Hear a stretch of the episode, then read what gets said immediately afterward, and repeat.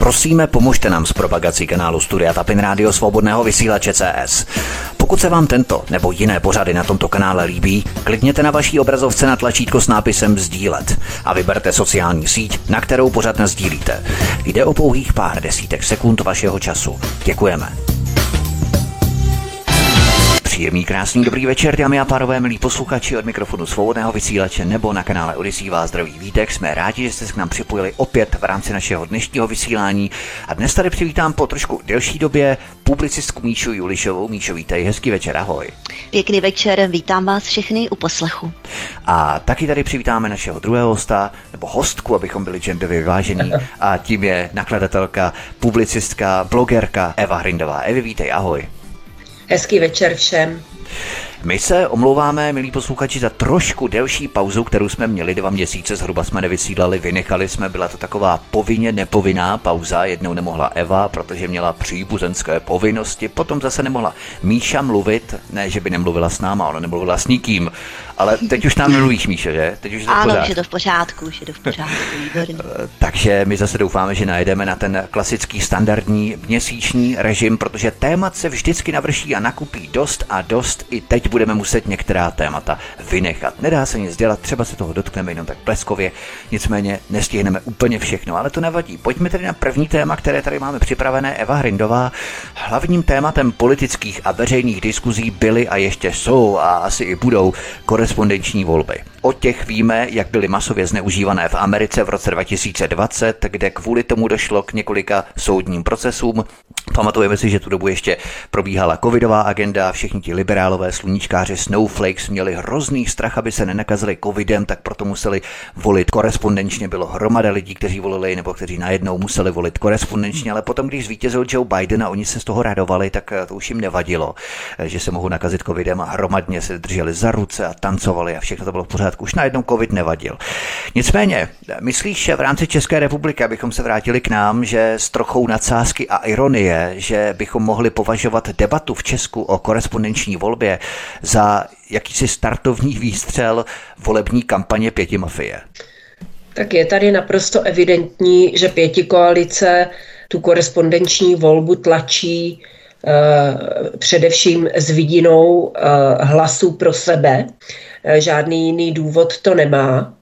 Eh, ale je zcela nepochopitelné, proč eh, nepřistoupí tedy na to, že volební právo, které už zahra- ti cizinci nebo lidé žijící v zahraničí nebo pobývající dlouhodobě v zahraničí, oni volební právo mají a volit mohou.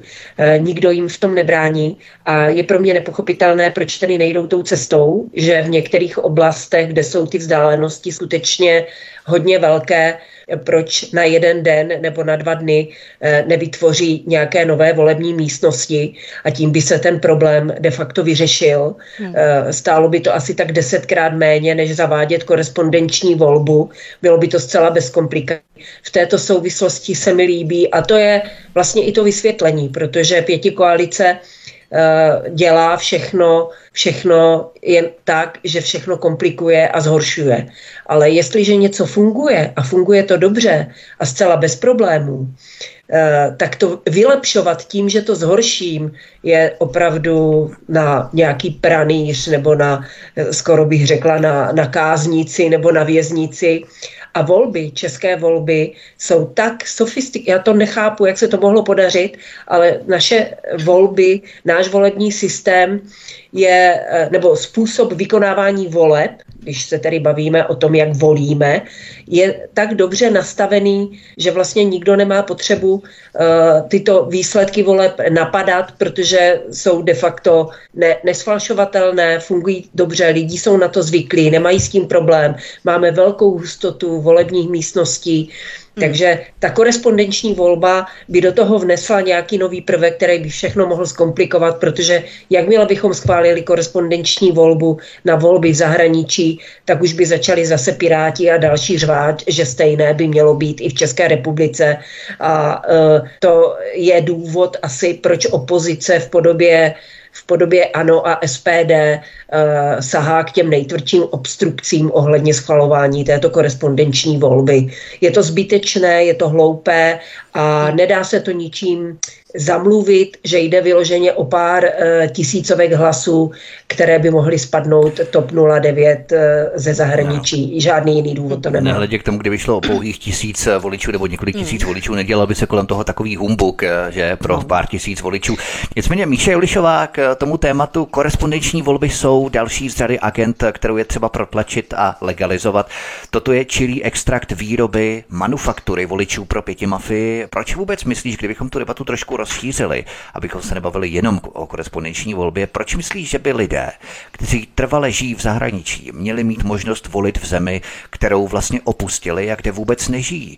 Jaký to má podle tebe smysl, aby ovlivňovali vývoj někde, odkud dobrovolně odešli ano. a nechtějí tady být? Eh, to je, to řekl velice přesně Vítku. A plus ještě prosím sledujme, které strany, které politické a mocenské síly mají o tyto lidi zájem a proč. To je totiž naprosto zásadní. Všimejme si, kdo o ně stojí. Stojí o ně tedy především eh, současné vládnoucí strany, tady ta naše eh, piky, mafie, tady ti spolu, ti o to stojí. Proč? No protože kroky, které podnikají, eh, tak se znepřátelili poměrně velké množství občanů, to si řekněme na rovinu. Ta důvěra klesá, to, to už nám oficiálně říkají dokonce i jejich spravodajské servery, jejich média. To znamená, že oni se snaží sehnat pro sebe další hlasy, kde to jen jde. To znamená, že spolehají na to, že všichni ti, kteří jsou úplně mimo naší zemi, nemají dost často ani přehled, jak to tady vypadá, co se děje. Mnohdy se o různé takové informace extra skutečné ani nezajímají, poslouchají jenom tu propagandu a ta propaganda ta teda opěvuje, jak jsme plně prostě perfektní, špičkoví, nejvíc protiruští a nejvíc pro ukrajinští. Kráčíme a, na západ hlavně, na západ. Kráčíme na ten západ a, a teď všechny, já nevím, americké letadla za několik set miliard a tak dále. E, jo, takže lidé, kteří tak nějak jsou pod vlivem tady té prorežimní propagandy, tak fandí tady tomuhle. A ty e, současné vládnoucí strany si to samozřejmě velice dobře uvědomují, že tyhle lidi můžou velice snadno oblbnout, protože oblbnutí už jsou, proto o ně tolik stojí. Takže toto je hlavní důvod. A každý, kdo tvrdí, ne, to není pravda, to jsou takové nějaké konspirace a domněnky a vymysly, no tak jako jak se na to podívá trošku z hlediska logiky věci, to je naprosto fakticky jasná záležitost tady tohle toto. Takže Eva. už proto se mi to nelíbí, že ti zahraniční voliči, kteří tady absolutně nemají přehled, co se děje, mnozí, hmm. tak mají rozhodovat o tom, co se tady bude dít, kdo tady bude vládnout, jakým způsobem, komu bude přihrávat 100 miliardy a tak dále. Ne, vůbec se mi to nelíbí. To. Eva Hrindová, navážu na stejnou otázku. Jaký má smysl podle tebe, aby lidé, kteří opustili svou domovskou zemi, měli stále vliv na její vývoj? Neopustili republiku právě proto, že v ní být nechtějí a proto je tak trošku zvláštní, že volit ale zde najednou chtějí. To je přece oxymoron, že? Když někde být nechci, tak proč hmm. bych měl chtít v dané zemi volit? Co to má za význam? No nemá to žádný význam a se v této souvislosti mě zaujala nějaká debata v médiích, kde hovořil, už si ne, nespomenu na jméno, jeden ústavní právník, který uh, tuto otázku otevřel. A je to opravdu otázka filozofická, přesně v tom duchu, jak ty si o tom mluvil. Hmm. Když tady ty lidi jako něco jiného je, když někdo je v zahraničí na přechodnou dobu, trvalý pobyt má stále v České republice a je tam někde na montáži, nebo uh, nebo e, e, zaměstnanci třeba nějakých našich zastupitelstev a podobně, hmm. kteří tam jsou na přechodnou dobu, tak, nebo když je někdo třeba na měsíc, zrovna v době voleb v zahraničí. To jako tomu já rozumím a ta, ta možnost volit na tom zastupitelském úřadě e, mně přijde dostatečná pro tyto lidi, a, aby mohli volit, ale opravdu je to otázka, jestli lidé, kteří dlouhodobě a nemají tady ani trvalý pobyt, proč by oni měli ovlivňovat životy těm lidem, kteří tady žijí. Vždyť oni za prvé nemají absolutně přehled, to, to vidíme sami na sobě, že tisíckrát můžeme sledovat dění v Německu, v Americe, ve Francii, ale dokud tam člověk fyzicky není a nevidí to na vlastní oči, tak má jenom zprostředkovanou informaci a, a nemá ten objektivní pohled na to dění. Takže je to otázka filozofická. Já bych lidem, kteří nemají trvalý pobyt v České republice, neumožnila vůbec volit, ale zase nám tady vystává otázka, potom, když neumožníme lidem s českým občanstvím, eh, kteří nemají trvalý pobyt v České republice volit, tak bychom logicky měli dovolit volit lidem, kteří tady trvalý pobyt mají a nejsou to Češi. Ale s tím já také nesouhlasím. Takže Eh, tady vidíme, že když do toho, do toho co funguje, hrábneme, tak se mhm. jenom rozvíří vody. Zbytečně v té vypjaté době, která tady teď je, eh, se tady otevírají diskuze, které nejsou úplně možná by, je, bychom je mohli vést v době klidu, kdy nemáme žádný jiný problém ano. a uh, ne, když je tady rozdělená společnost a všichni jsou na sebe naštvaní. Takže já bych opravdu, já budu vděčná, když opozice uh, tady ten zákon nějakým způsobem zablokuje, aby se v nejbližších pár letech vůbec nemohl projednávat, protože je to jenom jeden velký problém na druhý a ta diskuze by se měla vést jako objektivně a v klidu a odpovědně a to se tedy opravdu dneska neděje. To je přesně tak, že Eva udařila řebík na hlavičku, protože se jedná o zástupný problém a tady je to přesně vidět, že tady máme hromadu jiných starostí a hmm. máme tady různé další agendy, globální agendy a tak dále. My řešíme korespondenční volby, i když je to také v jistém smyslu globální agenda. Míše Julišová, myslíš, eh, když tady opomeneme a odhlédneme od toho trvalého pobytu lidí, kteří žijí v zahraničí, Čechů, kteří žijí v zahraničí, zahraničí a zrovna by volili. Myslíš, že celou věc zkreslují různé pseudoargumenty, jako že nějaký student jede na Erasmus zrovna, když jsou volby, nebo nějaký asoš jede na stáž a hrozně chce volit. Prostě takové ty srdce rvoucí příběhy, jak někdo kam si jede zrovna, když jsou volby a jak musí na tu ambasádu nebo konzulát a tyto dojemné příběhy slýcháváme v masmédiích dnes a denně jako jakýsi podpůrný argument pro korespondenční volby, tak eh, tohle celou tu mhm. věc zkresluje. V podstatě jsou to takové ty omáčky. Omáčky, no, no, tak to už jsme si všimli dávno, že vlastně ta mass media plní stoprocentní funkci bulváru a tady tyhle různé ty emoční výlevy, jako zaťukat na ty emoce těch lidí, jej damane, no tak on tam teď jede ten student a teď nebude moct volit, no to je strašně, no to musíme schválit. Jo, lidi opravdu někteří eh, nevnímají té, ty souvislosti, o co ve skutečnosti jde a nechají se nachytat tady na tyhle takové, takové emoční srdcerivné chytáky, takže to se mi nelíbí. A druhá věc, představte si, kdyby dostali možnost volit, já nevím, máme tady 600 tisíc Ukrajinců, které jsem naše vláda nazvala, pozvala k nám a které tady mm, přes dva roky už dostávají od této vlády z našich daní poměrně luxusní sociální dávky, no tak koho by asi volilo tady těch 600 tisíc Ukrajinců? No tak samozřejmě, že eh, vlády, eh, že strany, které jsou mentálně u vlády, ano, Což teda to byla taky tragédie, to by se mi také nelíbilo. Ano, by se by třeba ustanovili, jako tady měli třeba nějaké arabské organizace, muslimské organizace, tak by si třeba ustanovili nějakou svoji stranu, proč ne? To je ještě horší varianta, ukrajinská no, strana, nějaká varianta. menšinová. Ale jsme tady poměrně za první těch, republiky, eh, když ano. tady byla německá menšina, tak jsme tady ano. taky měli, že jo, německou, jo, Těch, těch víc než 600 tisíc Ukrajinců, kteří tady pobírají sociální dávky už přes dva roky, poměrně štědré, velké, no taky by volili stoprocentně vládnoucí strany nikoho jiného, protože by jim zajistili další přísun peněz z našich daní, že? To by nebylo nekonečné, samozřejmě to oni si neuvědomují, to o tom není. Eva Hrindová, takže kdybychom uzavřeli tohle téma, proč myslíš, že je správné, aby lidé trvale žijící v zahraničí ovlivňovali politický vývoj tam, kde nežijí a kde jejich rozhodnutí na ně samotné nebude mít dopad? To je taky velmi důležité. Oni zvolí politickou konfiguraci, která v podstatě nebude mít na ně dopad, třeba i v rámci daní a další, další navazující věci. To znamená, že na to vlastně, koho oni volí, tak na ně to nemá vůbec žádný dopad.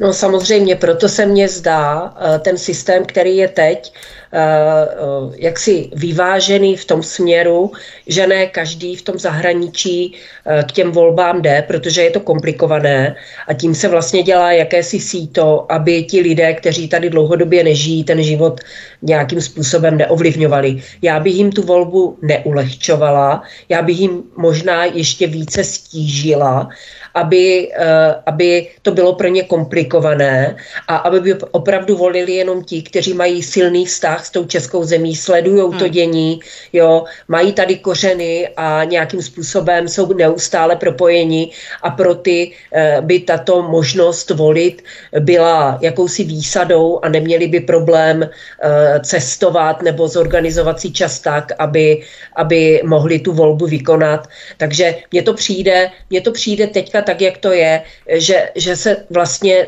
to prosije a volí jenom ti, kteří ten zájem mají. Eh, neovlivňují nějakým zásadním způsobem to dění v České republice, protože než by někdo cestoval dvě hodiny nebo tři hodiny někam na konzulát, tak se na to vyprdne, protože stejně tady nežije. Takže kdo chce, může, má to trošku komplikovanější, ale je to vlastně daň za to, že nežije doma a že to dění nesleduje tak, jak by mohl. Takže já bych do toho nehrabala a nechala bych to tak, jak to je, hm. opravdu. Míša Julišová, myslíš, že tady můžeme opět zopakovat onu poučku v rámci určité části nebo výseku společnosti, která bude roztleskávat každou agendu, kterou režim nastartuje? Kdo najel na migrační agendu nebo při nejmenším najel na tečky, tak hmm. už prostě pojede úplně všechno. Ukrajinu, korespondenční volby, prostě úplně cokoliv, jenom proto, že to režim jak si nastartoval tu, tu agendu nebo debatu o tom. No ano, to jsou věrní posluchači eh, propagandy. Ano, oni opravdu věří, věří všemu, co slyší v té televizi, domnívají se, že eh, co západní elity činí, tak dobře činí, kde válčí, tak dobře válčí za demokracii, svobodu, mír, pokrok, eh, humanismus a tak dále. Takže oni tomu skutečně věří. Eh, já tomu říkám mentalita pětiletých dětí. Tě opravdu jejich mentalita usnula někde v jejich pokojíčcích, když jim bylo pět let a tam někde tvrdě spinká. Jo, protože to, ta naivita je neskutečná, absolutně nevnímat kontext světa, eh, ale i základní logiku věci, eh, o co asi tak jde elitám, nejen těm východním, ale samozřejmě i těm západním, když někde válčí. Stačí se podívat do historie mm, anglosasů, eh, celá je historie, historie kolonizací, eh, dobývání, kořistnictví a tak dále. Eh, proč bychom měli věřit, že jejich potomci nebo ti, co navazují na ně, tak najednou se stali hrdinými demokraty, mírotvůrci, láskyplnými, bohulibými lidmi, dobráky od kosti, kteří rozsévají po celém světě jenom radost, mír, štěstí a lásku. Proč bychom si to měli myslet, když celá historie tady těch západních západní civilizace západních anglosasů je dobyvačná, kořistnická a koloniální. Proč? Hmm. Tato generace v podstatě už jenom dočišťuje to, co jejich předci začali ano, a globalizace je v podstatě neokolonialismus. Ano. Ono stačí u těch lidí eh, taková ta slepá oddanost těm autoritám, že co řeknou v té televizi, ti hmm. kravaťáci, jak se usmívají hezky, tak to musí být pravda. My jsme to tady taky probírali v naší debatě, že když někdo hezky vypadá, působí jak si hmm. důvěryhodně, tak může hlásit eh, jakoukoliv absurditu, ale prostě lidé mu to uvěří, protože se hezky usmívá, hezky přitom vypadá vypadá. Eva Hrindová, podívejme se na druhé téma. S korespondenční volbou a výrobou manufaktury voličů pro pěti demolici totiž souvisí i téma svobody slova. Ta je, jak víme, pošlapávaná v jednom kuse. Někteří si myslí, že určitou ochranu představuje naše ústava, Česká ústava, která tuto svobodu garantuje. Nedokazují ale mnohé soudy eh, pravý opak, že si politici mohou dělat z ústavy trhací kalendář a lidé mají stále menší sílu vymáhat jak si ty její body. A neplatí to pouze pro Národní ústavu, ale i třeba i pro mezinárodní úmluvy, protože ty se v jednom kuse porušují v rámci OSN, mírové, eh, mírové jakési smlouvy z roku 1947, 56 a tak dále. Všechno se porušuje a eh, jak si už není síla na to, aby někdo vymáhal body těch jednotlivých smluv, ať národních nebo mezinárodních.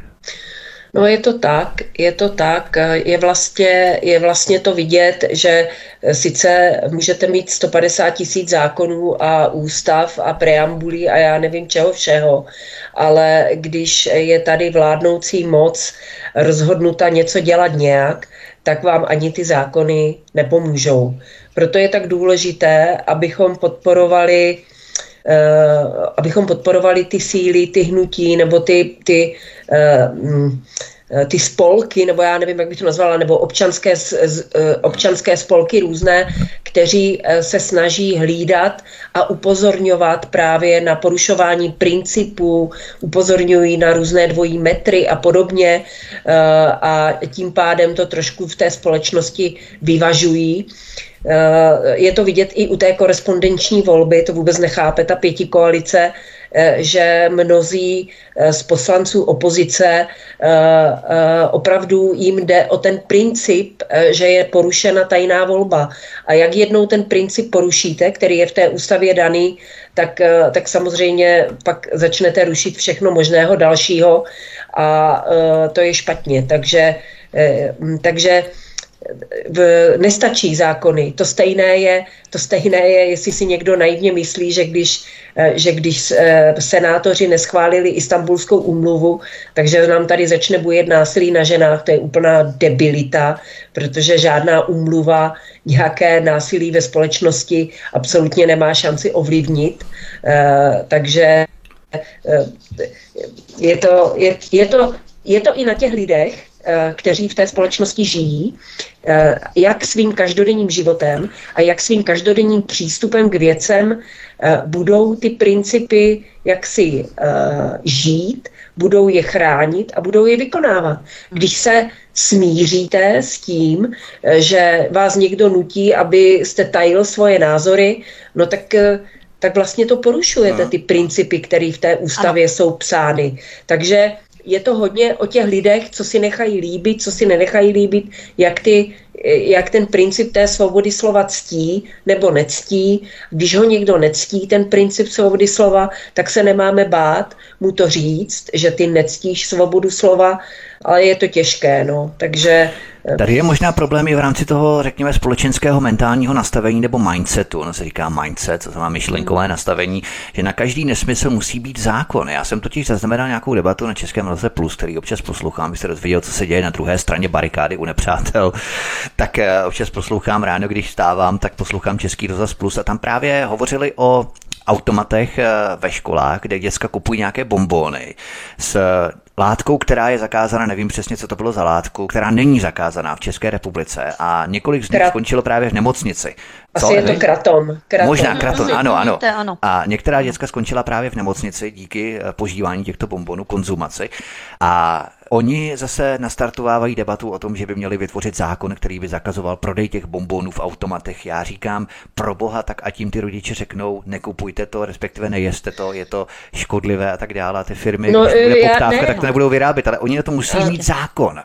Zase, Já jo. bych řekla, že tady eh, není potřeba zákonu, tady je potřeba vrátit pravomoci ředitelům škol, mm-hmm a aby oni sami mohli rozhodovat o různých věcech a aby ta zodpovědnost byla na tom řediteli té školy.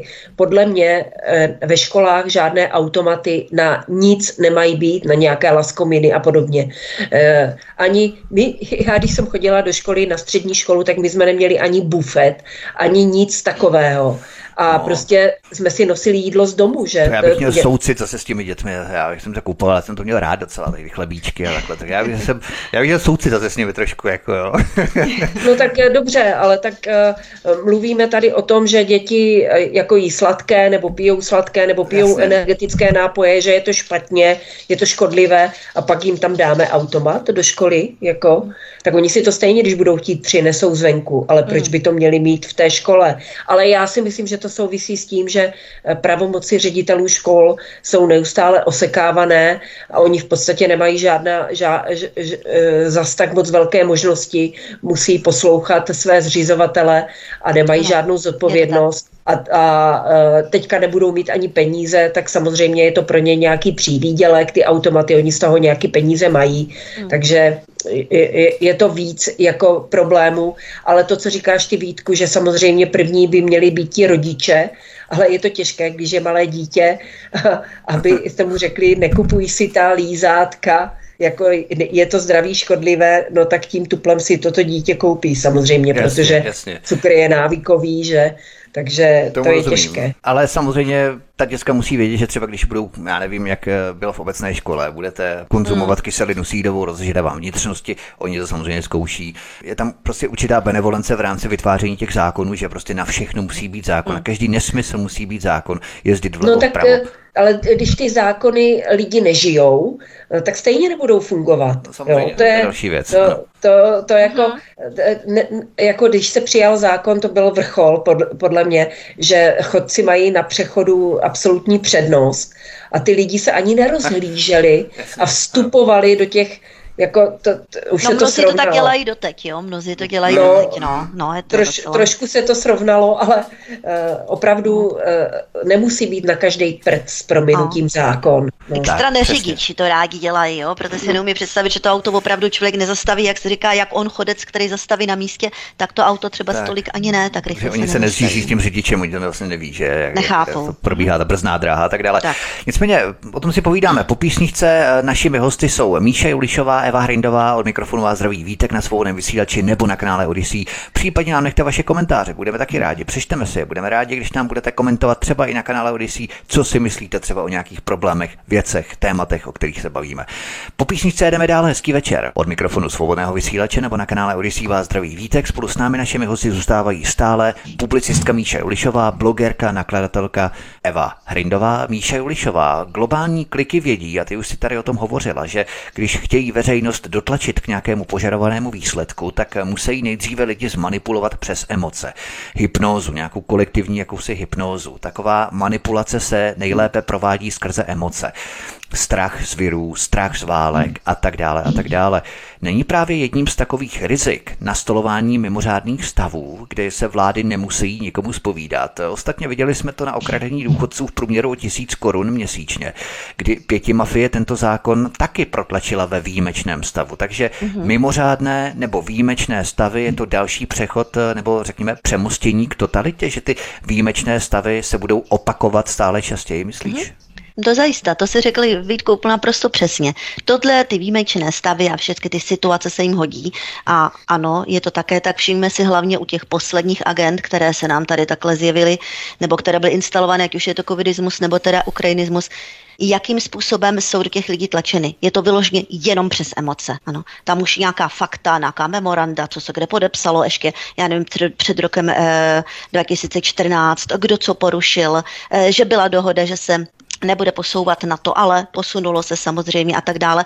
To už nikoho nezajímá. Ano, západní média to nepřipomínají, lidi tady o těchto smlouvách netuší, netuší, kolikrát se eh, například představitelé Ruska obraceli na různé mezinárodní organizace eh, právě s těmito problémy, co se děje na Ukrajině, jak se tam eh, montuje americká armáda a tak dále, že jsou tím porušeny všechna memoranda a smlouvy o tom, že ta, to území bude neutrální a tak dále. Nikoho to už nezajímá. A když se o tom začne mluvit, tak ti, co se zastávají tady, má nevím, momentálního toho amerického, eh, americké akce, amerického angažování se na Ukrajině, tak začnou říkat, ale když si můžou dělat, co chtějí na té Ukrajině, když budou chtít vstoupit do NATO, tak ať vstoupí, to je jenom jejich věc. Ano, je to pravda, ale divím se, že tady není nikdo, kdo by takovým lidem řekl, tak si představte, že se třeba s Ruskem spojí Mexiko a začnou tam stavět v Mexiku nějaké eh, ruské vojenské základny. Jak by to asi vypadalo? Také bychom říkali, na to mají samozřejmě právo. No určitě by se tomu Amerika také jako bránila. Ano, tady takovémhle situaci. Příklad, typický ano. příklad, praktický příklad v rámci karibské krize, že? Kuba. Ano, ano, jistě ponorky, samozřejmě. To jaderné je, ponorky a tak dále. Když si Amici stavili v Turecku to... základny, to nevadilo, ale ano, na Kubě to vadilo, ano. že? Opačně. Na Kubě to vadilo, málem z toho byla opravdu uh, válka, jo, a to v poslední chvíli, kdy vlastně ta válka byla odvolaná a tak dále.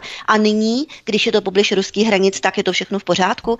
Chtěla jsem tím jenom říct, že strašně málo lidí vnímá logiku věci, fakta, skutečnosti, nějaký takový globální přehled, eh, aby si udělali jasno v tom, ale všechny ty agendy jsou tlačeny, jak říkáš Vítku, přes emoce, přes nějaké takové srdcerivné příběhy a tak dále.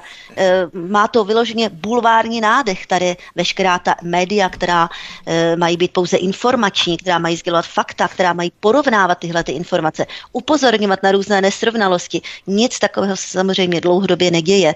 A mm, tak nějak si během agendy COVID i Ukrajina eh, ověřili, že to takhle lze, eh, že ty lidi lze balamutit, oblbovat, eh, pomocí emocí v nich vrstvit různé nálady, pocity a dojmy a už se v tom jenom dál a dál pokračuje. Přesně tak. jak si to řekl. Bravurní prvotřídní sociální inženýrství, na které nejlepší tak. mozky systému, spin doktoři a tak dále pracovali mm-hmm. více než jedno století od Edvarda Berníse od první světové války otce public relations, že v podstatě. Eva Hrindová, svoboda slova byla totiž pošlapávaná kromě jiného před zhruba deseti lety, nebo od zhruba té doby před deseti lety, kdy se začala protežovat migrační agenda. Všichni, kteří nesouhlasili s masovým dovozem krimigrantů, byli xenofobové s téměř nulovým vstupem do mass médií, zatímco byl oslavovaný kult vítačů. Neukazuje se teď po těch deseti letech našich varování za cenu očerňování a kopanců, že jsme měli pravdu, protože tady nejde jen o ty peníze, ale jde tady prostě o tu základní nemožnost soužití lidí z jiných eh, civilizačních kultur. A to se přesně teď ukazuje, z Německa se stává druhá Palestina a tak dále. Už jsme taky, taky o tom hovořili v minulých debatách. No ano, já to, já to vidím každý den, eh, každý den a uh, nejradši bych to vykřičela do celého světa, že jsme samozřejmě měli pravdu. A ať se ty lidi spamatujou a, a ať nás uh, poslouchají i v jiných věcech, protože tady jde o to, že většina lidí nechce ty informace vnímat, nechce je analyzovat, stačí jim nějaké povrchní spravodajství, ale e, mladí lidé se dneska na spravodajství nedívají, aby jsme si rozuměli. Ani neposlouchají radiožurnál. Oni už jenom surfují po všelijakých TikTokách a, a YouTubech a já nevím kde a spravodajství a dění ve světě je vůbec nezajímá je zajímá jenom, jestli budou mít e, správnou značku tepláků a jestli seženou dost e, pitiva a, a, a drog a já nevím čeho všeho a, a jestli půjdou na správný koncert. Takže, takže my, jsme, my jsme měli pravdu a e, je to úplně jedno, protože to lidi stejně nezajímá. Oni opravdu uh, oni opravdu jsou tak eh, vyhajpovaní, bo já nevím, jak bych to nazvala, tím eh, tou informační smrští, která se na ní valí, na ně valí různé reklamy, různé prostě obrázky nějakých ideálních životů, do kterých se oni snaží napasovat. Je to ten konzum, který, eh, který je vlastně tlačí pořád dál a dál a dál a vypíná jim mozky, jenom aby měli správné auto, aby měli správné oblečení, aby jeli na správnou dovolenou a tak dál a tak dál. Takže my tady jediná naše šance je eh, ne to, že někdo si řekne, aha, tak oni měli pravdu, ale to, že ty agendy, které tady vznikají jedna za druhou čím dál rychleji, že se jich začnou osobně dotýkat a přinutí je se na ty věci podívat reálně to znamená eh, z hlediska svého života. Jakmile nebudou mít na hypotéku, jakmile nebudou mít na nájem, jakmile jim zhoří jejich, eh, jejich Tesla a, a přestane fungovat, tak teprve pak výstoupí z toho virtuálního světa konzumu eh, do té reality a teprve pak se jim možná ty oči otevřou. To je bohužel realita současných dní. Vidíme to ve Francii, vidíme to v Německu, že tam už ta realita ty lidi dohnala. Přesně jak ty říká, že eh, vlastně z těch německých měst se stávají palestinská bojiště. nebo já nevím, jako, jak bych to nazvala jinak. Kriminalita obrovská, samozřejmě Eh, přestávají taky tam mít peníze, povypínali si elektrárny, průmysl jim krachuje. Eh, to jsou všechno věci, které se těch lidí dotýkají velmi silně a je to jediný způsob, jak je vytrhnout ze spáru toho virtuálního světa, eh, který tady v tom roku 2015 byl mnohem silnější. Ty agendy nebyly tak rozvité, bylo to před ukrajinskou válkou a my jsme opravdu tady vykřikovali jak pitomci a nikdo nás neslyšel, že? Jenom z nás dělali uh, xenofoby a a, nejde jenom, no, a já jenom chci říct, já hmm. jsem už v tom roku 2015 jasně říkala, že nejde jenom o to, že nelze, aby ty různé kultury spolu nějak v míru a lásce nažívaly. To jde jenom do určité míry. Když máte eh, v ulici jednu rodinu eh, muslimskou, která si tam někde doma bude, eh, bude modlit na koberečku a nikoho to nebude nijak omezovat a nikoho tím nebudou otravovat, tak to nějakým způsobem funguje. Ale když máte ve městě 100 ulic, kde jsou jenom muslimové, tak už to nefunguje. Takže ale my, my jsme upozorňovali, tedy já jsem upozorňovala ještě na jeden efekt. A to je ten efekt, že samozřejmě ty lidé, když migrují z těch svých zemí, tak v těch zemích oni budou chybět. A nikdy se tam nenastolí normální poměry, eh, když ten západ si vysává ty migranty úplně nesmyslně, eh, tak ty země se nikdy nedají dohromady a nikdy to nebude fungovat a pořád tam budou prostě ty, ty výbušná místa, kde budou vznikat nové a nové války. Hmm a no, ale přece do té Evropy taky neputovali všichni raketoví inženýři nebo raketoví věci a inženýři. Ti migranti nebyli většinou lumeni, co sem přicházeli, takže nevím, jestli budou chybět přímo v té mateřské zemi zase na druhou stranu. No, tak ale tam jde o tu pracovní sílu. Jo? Tam jde ano, o tu pracovní sílu tomu, no. a taky jde o to, že když ty lidi žijou špatně a žijou ve své zemi, tak přece nějakým způsobem se mohou zasadit o to, aby se jim žilo lépe. Ale když všichni utečou, tak tam nikdo nic nevyřeší. No. Hmm. Takže hmm. Eh, hraje, hraje tam roli i to, že uh, to nepomáhá třeba Africe uh, k tomu, aby se postavila na nohy, ale já si myslím, že teďka už to tam berou do rukou Číňané a Rusové, takže ta Afrika za chvilku tam bude lepší život než v Evropě, takže to, toho bych se hmm. nebála až samozřejmě na ty klimatické záležitosti, že je to velké sucho a tak dále. Nicméně Míša Jolišová, tady hraje roli určitá frustrace těch krimigrantů, kteří přišli do Evropy za vidinou, která se jim rozplynula před očima, jak si pak samozřejmě následná kriminalita a tak dále. Přitom mhm. veškerá kolona těch neziskovek, která rozjela tu obří mašinérii migrační agendy, tak opět rozdává své rozoumky eh, ohledně Ukrajiny třeba. Leští kliky v prosystémových vysílačkách, jako je Česká televize a novináři mlčí a vůbec je z mhm. tohoto fiaska nepranířují. Mm. Navíc tu máme další migrační agendu z Ukrajiny a ta mašinérie jede úplně na novo. To je naprosto fascinující, že v podstatě se to úplně opakuje mm-hmm. naprosto stejně, akorát z jiné, Napr- z jiné oblasti. Stejně. Naprosto stejně, no a pořád to funguje, to je zajímavé, ale Jitku, to, no to prostě bude fungovat, dokud se to nezastaví, dokud lidé nepochopí, že eh, všechny tady tyhle ty bohulibé neziskové organizace, tady té politické, nemyslím takové ty bohulibé sociální, které třeba tady pomáhají skutečně nemocným lidem, to je v pořádku. Myslím takové ty politické, o kterých si teď hovořil, že eh, kdo ví kým a jak jsou financovány, ano, eh, to jsou prostě různí ti takzvaní filantropové, eh, věříme tomu, že to jsou filantropové, ti miliardáři, kteří to financují. A navíc ještě, a to je vůbec nejlepší, zajistili vlastně teďkom, že ty náklady tady na všechny ty um, politické neziskovky a všechny tady tyhle ty agendy se platí ze státních rozpočtů jednotlivých zemí. Takže zisky, které z toho nakonec nějakým způsobem vzejdou, jdou do soukromých rukou, ale náklady, ty, platí, ty se platí ze státních rozpočtů. To je dokonale dotažená agenda e, socializace nákladu a ztrát a privatizace zisků. E, tohle, to, to se teď prohlubuje a to je vlastně hnací motor všech agent, které tady v současné době, ti protagonisté, ti šíbři kolektivního západu, mocenští, kteří tam vládnou, já tomu říkám velkokapitálová lobby, která tam vládnou a která ovládla vlastně veškeré už vlády, vládní administrativy, já instituce, mezinárodní ctnostné organizace a tak dále, kteří ten západ vlastně řídí.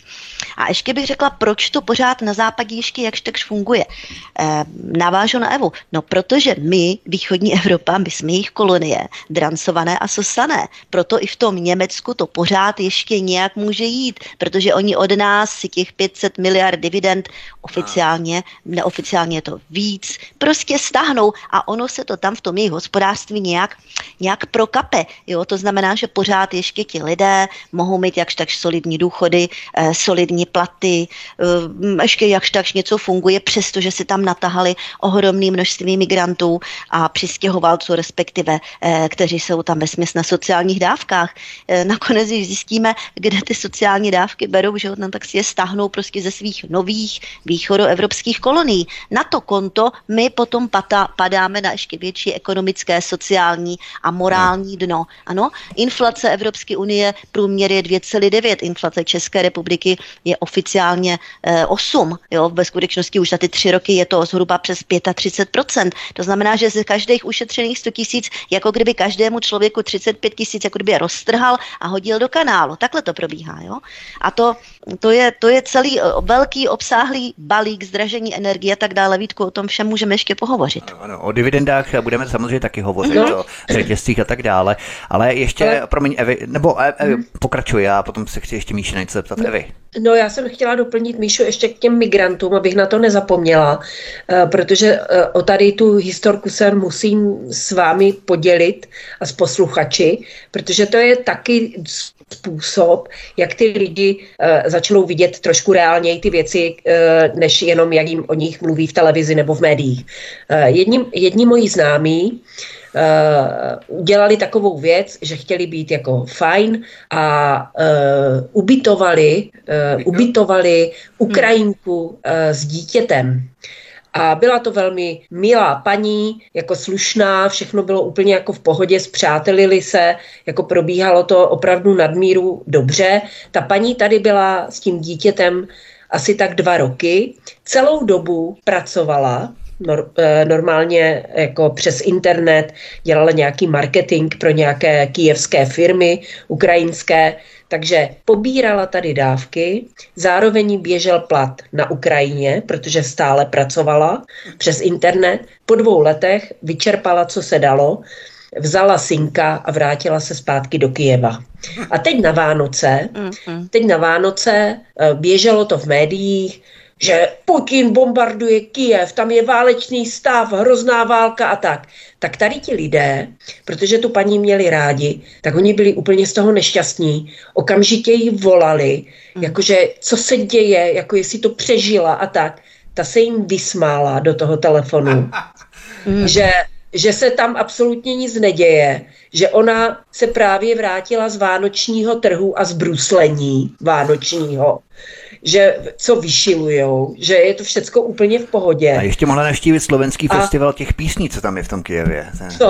A na to konto, na to konto jim naposílala fotografie, jak tráví se svým synkem a se svým manželem, který celou dobu v Kijevě normálně byl, jak tráví mm-hmm. adventní a vánoční čas a posílala jim fotografie z divadel, prostě jak byli v kině, jak byli na nějakém večírku a já nevím co všechno. Ekonomičtí a, migranti, ano. A tady tihleti lidi, hmm. kteří jako lidsky přichýlili tady tu paní, samozřejmě nedělali to zadarmo, měli na to nějaký sociální hmm. příspěvek, jo, že ji ubytovali a tak, tak ti teprve tehdy pochopili, že to, co se odehrává tady v médiích, se úplně míjí s nějakou realitou a už se na tu věc samozřejmě dívají úplně jinak, hmm. ale oni, oni měli hrůzu, nemohli spát, že co se té jejich kamarádce stalo a ona se jim vysmála do telefonu, hmm. že tam v Kijevě je všecko v pohodě, všecko funguje tak, jak má a že si užívají vánoční adventní čas. Museli takže... projít touto zkušeností, prostě ano, nebyli ano. schopni jako celkově vyhodnotit tu situaci z určitých indicí, znalostí, kontextu, eh, informovanosti museli tím takhle projít, to je neuvěřitelné. Tak, to je, to je potřeba drsné probuzení do reality, třeba i ty sluníčkářky, které byly znásilněné těmi migranty. Mm-hmm. A nebo ti homosexuálové, kteří chtěli projít nějakou čtvrtí ve Švédsku, kde žijí migranti muslimové, tak taky tam nemohli projít. Gender agenda, eh, nebo Ach, homo agenda naráží na migrační agendu a třískají se tak obě dohromady. Ale to je právě skvělé, že Eva nadnesla tu historku nebo vstunula tuhle tu historku, mm-hmm. protože na to právě navážeme, Míše Jolišová. Když tu v různých úhlech pohledu hovoříme o migrační a ruku v ruce s tím i válečné agendě. Jak je to s tím vyšším příspěvkem na bydlení pro takzvané zranitelné osoby? To je taky věc, která se od 1.1.24 mm-hmm. nějakým způsobem změnila. Ano, ano, to je započítatelné náklady na bydlení. Eh, tím se teda Ukrajincům se od 1.1.24 zvyšuje celkově sociální dávky, ale především ten eh, nějaký ten příspěvek na bydlení. Eh, celkem tedy můžou získat až 30 tisíc měsíčně, pokud by společně bydlelo pět zranitelných osob. A ta zranitelná osoba to jsou děti do 18 let, ty dostávají nějaký, budou dostávat, nebo už dostávají tedy od ledna dvojnásobný příspěvek na bydlení, studenti do 26 roku, osoba pečující o dítě do 6 roku, těhotné ženy, seniori nad 65 let a invalidní lidé nebo držitelé průkazu o zdravotním postižení osoby pečující o invalidní anebo zdravotně postiženou osobu. Takže poměrně velmi široké pokrytí spadá tady do těch takzvaných eh, zranitelných osob, které budou mít nárok nebo mají nárok na zvýšený příspěvek na bydlení. Ano, eh, prozatím to vláda schválila do konce března 2025, ale to se samozřejmě zase posune, jak známo. Takže samozřejmě z toho máme všichni ohromnou radost, protože zároveň s tím hnedka další titulek pod tím byl, že eh, příspěvky na bydlení pro naše občany se od ledna 24 snižují, protože prostě už jako tak nějak ty prachy moc nejsou, jo, takže pro naše občany se snižují zatímco pro ty přistěhované, přistěhované ekonomické migranty se zvyšují. Aby se někde mohlo přidat, tak se někde musí ubrat. Ano, ano. zajímavé je, že já nevím, kdo takhle jste teď v poslední době, posledních dvou letech se podíval třeba na tu Prahu, Florence, tak tam už polovina těch, ty kasy, tak to je Ukrajina, Ukrajina, Ukrajina, jo, jo. protože tady ti Ukrajinci, kteří jich tady přes 600 tisíc to pobírají ty sociální dávky, tak oni vlastně pendlují non-stop i dvakrát týdně eh, na Ukrajinu a zase zpátky se zbožím. Oni za, té, za ty sociální dávky tady skupují veliké množství zboží a vozí si je domů, ať už teda bosy, anebo poměrně luxusními lůžkovými vozy. 75% jejich cestovních nákladů jim také platí naše vláda z našich daní, takže vlastně to mají za pusinku, takže si takhle krásně cestují, jo, už vlastně dva roky, vozí si tam ohromné množství zboží. A to je vlastně pro koho je to výhodné tady tohle tok? No tak pro naši zemi rozhodně ne, protože ono to tvoří dohromady kolem 12 miliard nákladů eh, každý měsíc. Počítejme si to na dva roky, je to tady docela šílené. Ale my jsme taková poměrně eh, levná montovna, a kde se mohou realizovat různé megazisky, nejen různé ty firmy, ale také eh, korporace. No jo, jenže teď jim do toho eh, Fiala hodil tak trochu vidle, protože se zdražily energie. A zájmy jedné, té party, to jsou ty gigazisky s energií, tak stojí proti zájmům druhé party. A to jsou ti zahraniční vlastníci montoven a korporací. Jenže, jak mohou například teď prodejní řetězce realizovat megazisky, když 60% Čechů má problém výjít a šetří? no tak se sem pozvou vhodní cizinci pod záminkou, která projde. To jsou ti Ukrajinci, jich tady, jak říkám, přes 600 tisíc oficiálně. A těm se rozdají ze státní kasy na dluh i na dluh vysoké sociální dávky. A to noví dávkaři potom z toho sociálního systému pak skupují předražené západní zboží, které si takhle dvakrát týdně pendlují a vozí si je na Ukrajinu a tím pádem vykompenzují vlastně tu ztrátu Čechů, kteří vlastně byli s vysokými daněmi a nevím, a vysokou cenou energii takhle okradení. Takže ne, takže, takže my jsme vlastně krmelec nejen tady pro různé energetickou mafii, nejen pro americký vojenský e, válečný vojensko-průmyslový komplex, že jo, teď na nás vydají 100 miliardy za letadla, ale ještě i ty korporace mohou dál mlsat, když jsme si semka nechali dovést nové e, nákupčí, nové spotřebitele, kteří nakupují jejich předražené zboží za naše sociální dávky. Takhle to tady drazí funguje, abyste věděli. Tak to je sofistikovaný systém, něco neuvěřitelného. My se samozřejmě k tomu ano. ještě vypravíme v rámci dividend, řetězců a tak dále, i ekoagendě. Ale ještě Eva Hrindová, když teď lehce odskočíme, protože víme, že situaci s ukrajinskou agendou a válečnou agendou potažmo pohne jenom eh, změna postojů zámořského amerického impéria za oceánem. Právě v Americe se pomalu v demokratických kruzích spekuluje, koho vyslat do prezidentských voleb místo Joea Bidena. Hovoří se třeba o Michelle Obamové, asi už eh, oni fakt nemají kádry, tohle je naprostý bizár, taková Hillary 2.0. Ale ukazuje se, že Donald Trump válcuje většinu předvolebních průzkumů. Trump sice taky drží basu s globálními oligarchy a mafií, to je ostatně v celku jasné, ale pro nás by to zřejmě byla asi ta méně horší varianta, že? Tak určitě by to bylo méně horší, protože pokud by se Trumpovi podařilo uh, zastavit ten konflikt na té Ukrajině, Eh, tím by se hodně věcí sklidnilo, zvýšila by se bezpečnost. On vlastně Trump eh, nikdy eh, nebude na ruku Evropě a nebude pomáhat Evropanům. To si nedělejme iluze. Ten si bude tvrdě hájit všechno jenom pro Ameriku, ale ten prokázal za ty čtyři roky, co byl prezidentem, že opravdu to byl snad jediný prezident americký, který nezačal žádný válečný konflikt. Hmm. Takže z tohoto pohledu by bylo na světě bezpečněji, kdyby byl Trump. Ale nebyl, nezvýšil by se nám nějak náš blahobyt, to bychom si museli tvrdě jak si vyhádat na té Americe a tvrdě se zbavit uh, těch jejich uh, choutek, mm, které oni mají s Evropou. Takže není to žádný spasitel, ale určitě by bylo na světě bezpečněji. Takže z toho titulu já tomu Trumpovi fandím.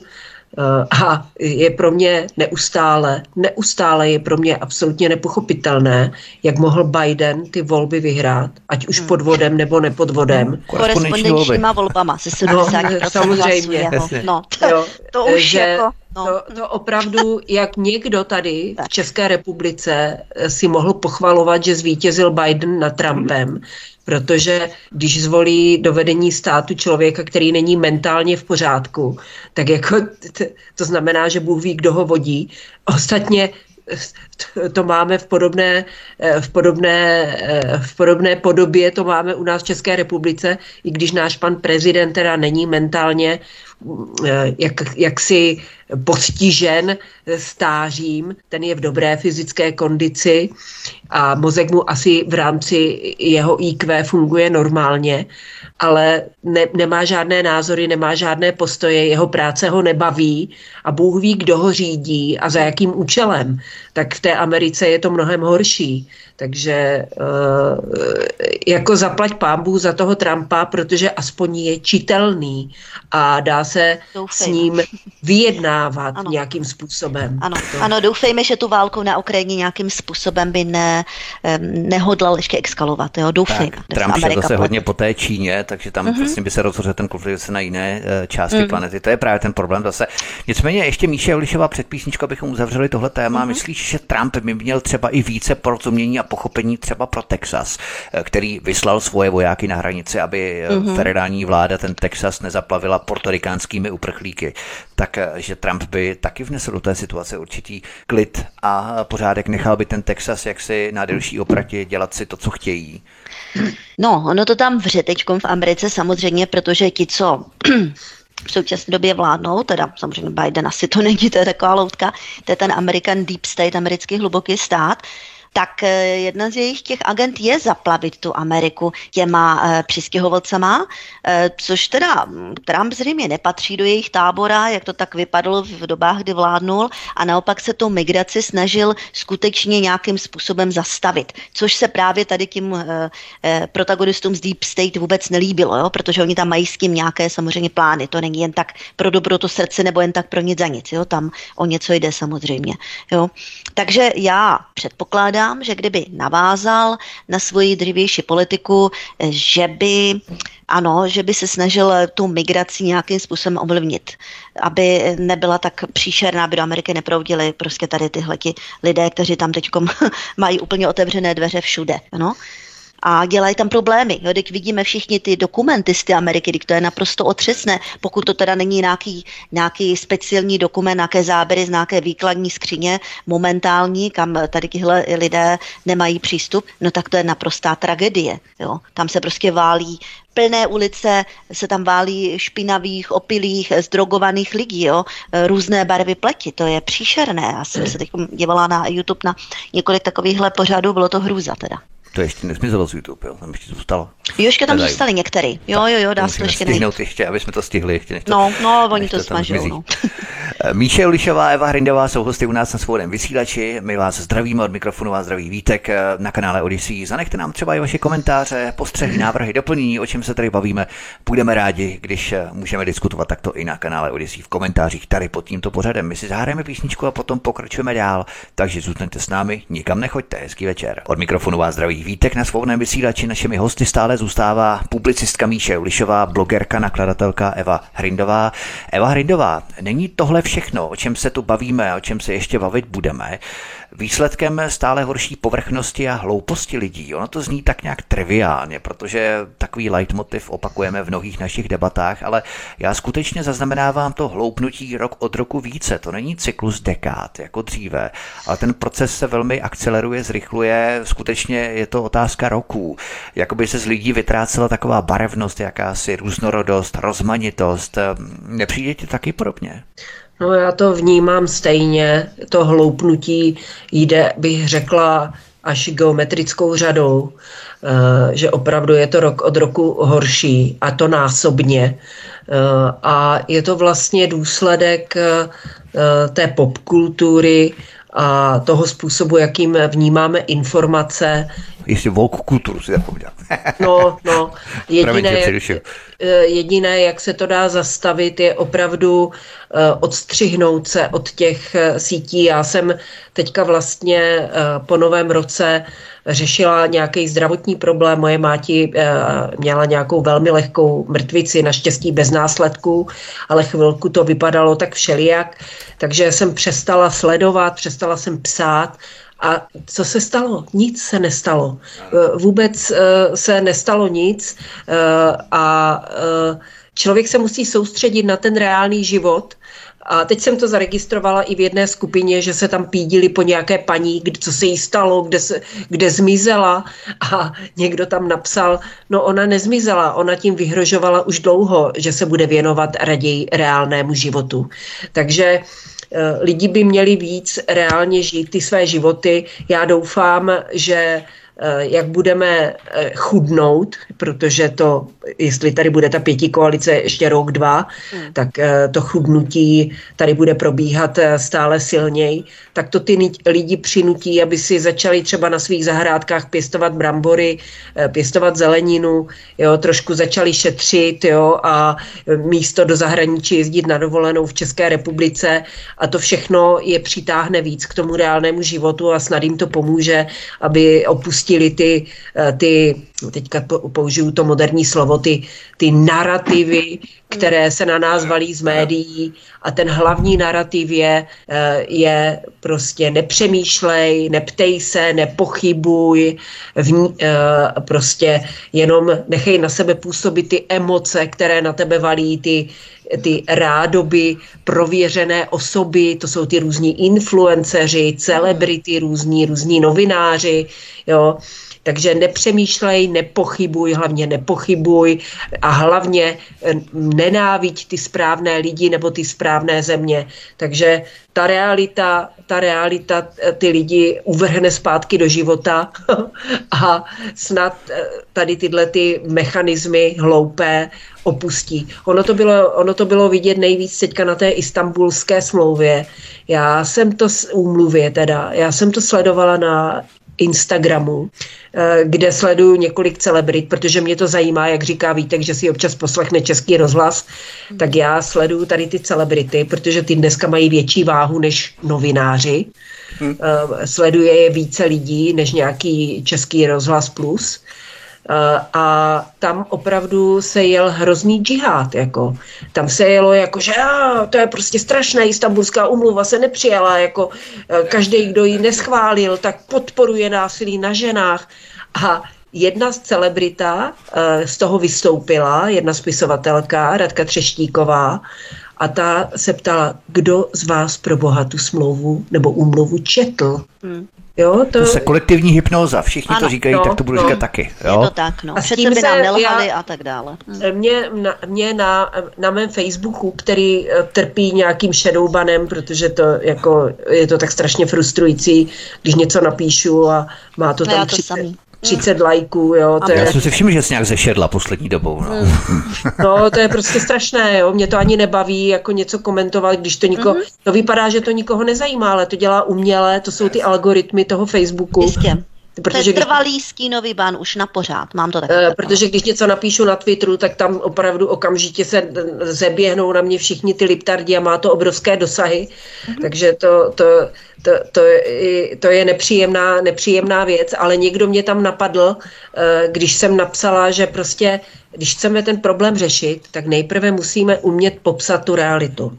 A ta realita v současné době je, že 3,5 milionu lidí zvolilo generála Pavla. 3,5 milionu lidí nemyslí, 3,5 milionu lidí se nechalo zmanipulovat bez toho, že by zapojili svůj vlastní mozek, svůj vlastní rozum. A to je obrovské číslo. A za této situace se tady opájet nějakýma vzdušnýma zámkama, že uděláme generální stávku, To, to, to prostě není reálné. To opravdu není reálné. A mě tam někdo za tento, za tento můj uh, vývod nějaký intelektuální nebo já nevím jaký napadl, že teda jsem hrozně poraženecká a tak. Říkám, jako, prosím vás, jako když popíšete tu realitu, tak jako si musíte uvědomit, že nějakým řvaním na sociálních sítích, dokonce ani demonstracema se dneska nedá nic dosáhnout. Protože prostě tak to je nastavené. Jako opravdu je potřeba udělat, e, změnit ty způsoby toho fungování, e, protože to, co fun- nefungovalo to do teďka, tak to nebude fungovat ani teď. Jako. Je to ještě horší. Takže mm-hmm. je potřeba o těch věcech uvažovat jinak a mě hrozně mrzí, a řeknu to tady, že vlastně neexistuje reálně žádná nějaká větší síla, eh, ani politická, ani mediální, ani na té alternativní scéně, na té už vůbec, která by si kladla tyto otázky, jak změnit způsoby fungování, abychom mohli fungovat efektivně a abychom něčeho dosáhli. Tady, když se podíváte, jediný, kdo tady je schopen něčeho dosáhnout, je dneska ano, ať chceme nebo nechceme, a je to hnutí ano. Ale to není, alter, to není hnutí alternativy. Oni, uh-huh. oni si jedou úplně jako svoje, ano. Alternativa na ně fluše kvůli covidu, takže ti, mm-hmm. ale, ale to je jediná síla, která tady stojí v opozici vůči pěti koalici a která má reálnou možnost něčeho dosáhnout. Ale to, co je na té alternativě, tak to, to je ode ke zdi od ničeho k ničemu. Jako. A to je potřeba si přiznat a nikdo hmm. si to nepřizná to a nikdo se, nikdo, nikdo o tom nemluví a nikdo se tím nezabývá. A když něco takového řeknete, tak jako hned se na vás vrhnou, že jste defétista a já nevím co všechno a že jste poraženecký a podobně, tak ještě je možná dobře, že ty dosahy na tom Facebooku nemám, protože to bych už asi to by už na mě byli naštvaní nejenom sluníčkáři, ale i alternativci. No, uvidíme, jestli to třeba nandají v komentářích eh, tady pod eh, pořadem na Odyssey, tak ti to třeba nandají ještě víc, ale to no. ještě uvidíme nicméně, abychom ještě se vrátili k tomu základu, o čem si hovořila, že je dobré právě vypadnout z těch eh, sociálních médií, kam si do přírody a vyčistit si hlavu a v podstatě i jsem četl mnoho lidí, kteří už si to začínají uvědomovat a ty vánoční svátky třeba, které proběhly, tak mhm. strávili mimo dosah televizních signálů, mimo dosah těch fialových signálů, eh, kdy mm. Petr Fiala měl nějaký ten projev, já jsem vůbec tady neslyšel, 25. Mm. všichni se tím rozčilovali. Říkám, proč se nad tím rozčilujete? Mm. Stačí to jednoduše nesledovat, kašlat na ně. A ano. pokud by ti lidi ano. opravdu takto postupovali, tak eh, samozřejmě by se ten veřejný prostor pročistil a lidé by se nenechávali eugenicky ozařovat od těch eh, základních společenských narrativů, žádoucích narrativů, co si máme myslet, co máme číst a koho máme poslouchat. Míša Julišová, bavíme se tu o univerzálnosti rozdílnosti názorů, jako by lidé byli produktem nějaké prefabrikované manufaktury, výroby, jako brojlery v těch klíckách, všichni stejní.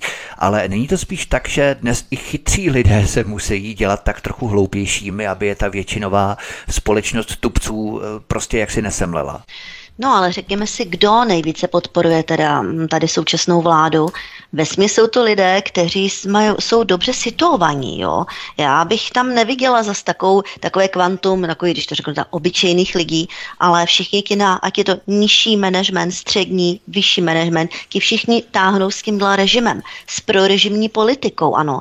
Takže hlavně tady je také problém, že ti to se nedokáží vzepřít, že nedokáží nějakým způsobem směrem nahoru vznést nějaké jiné požadavky, na něco také zeptat vůči něčemu, co z, hů, z hůry se hrne od vlády a z ministerstev, tak třeba s nějakým způsobem eh, prostě vznést diskusi. Ne, valí se to, přejímají to a valí to směrem dolů zase na ostatní lidi, jo, takže tady je problém vlastně, že veškeré ty řídící pozice kolaborovaly eh, s tou jednotnou provládní prosystémovou politikou. Tohle bych viděla jako problém a potom se ještě podařilo velice dobře tady protagonistům teda tohohle režimu eh, tak nějak vsunout lidem, podsunout, sugerovat lidem myšlenku, hlavně si to musíš užít. Užít si toho, co nejvíc tady a jakkoliv, jo, a cokoliv, to je nejdůležitější, vlastně jako vyklouzat teda po tom povrchu. No a když někdo jiný se nějak nemá dobře, nebo mu to nevychází, no tak na to se vykašli. To je jeho vina. To je ten to, vůbec, to je ten dezolát, on si za to může sám. Dezolát, ten za to může sám, ten nějaký dezolát. O to se vůbec nestarí, hlavně si to užít, jo. Tohle to se lidem podařilo sugerovat do hlav. Špatněnka, toto není dobře. Ale nesmí to jít Ukrajinec, protože to bylo zase sobectví. A, ano, jo, samozřejmě zase... máme tady určité uh, elity, které musíme všestranně všemožně podporovat, vyzdvihovat, to je takový ten nový lepšolit. Samozřejmě hmm, jistě. Tak. tak. Jenom někteří lidé se mohou mít hůř, ne všichni, nějaké menšiny no, se ano, nemůžou ano. mít uh, hůř. Eva Hrindová, řekli jsme si, že ta povrchnost charakterizuje třeba volbu komunistického rozvědčíka na hrad. Marketáci a experti vyrobili líbivý obal a lidé koupí prostě úplně všechno. Pozlátkové, povrchní. V televizi, ve filmu, v obchodě, v politické debatě, prostě úplně všude.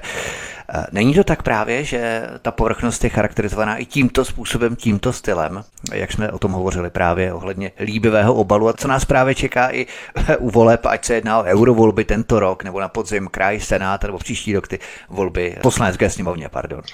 No je to tak, samozřejmě uh, volba generála Pavla byla typickým příkladem toho, jak by uh, lidé volit neměli. To znamená povrchně, bez, bez rozmyslu, bez, bez znalostí, protože ty lidé, kteří volili generála Pavla, vůbec nechápou, k čemu ta role prezidenta je, jako, jaký má vliv, jaký nemá vliv.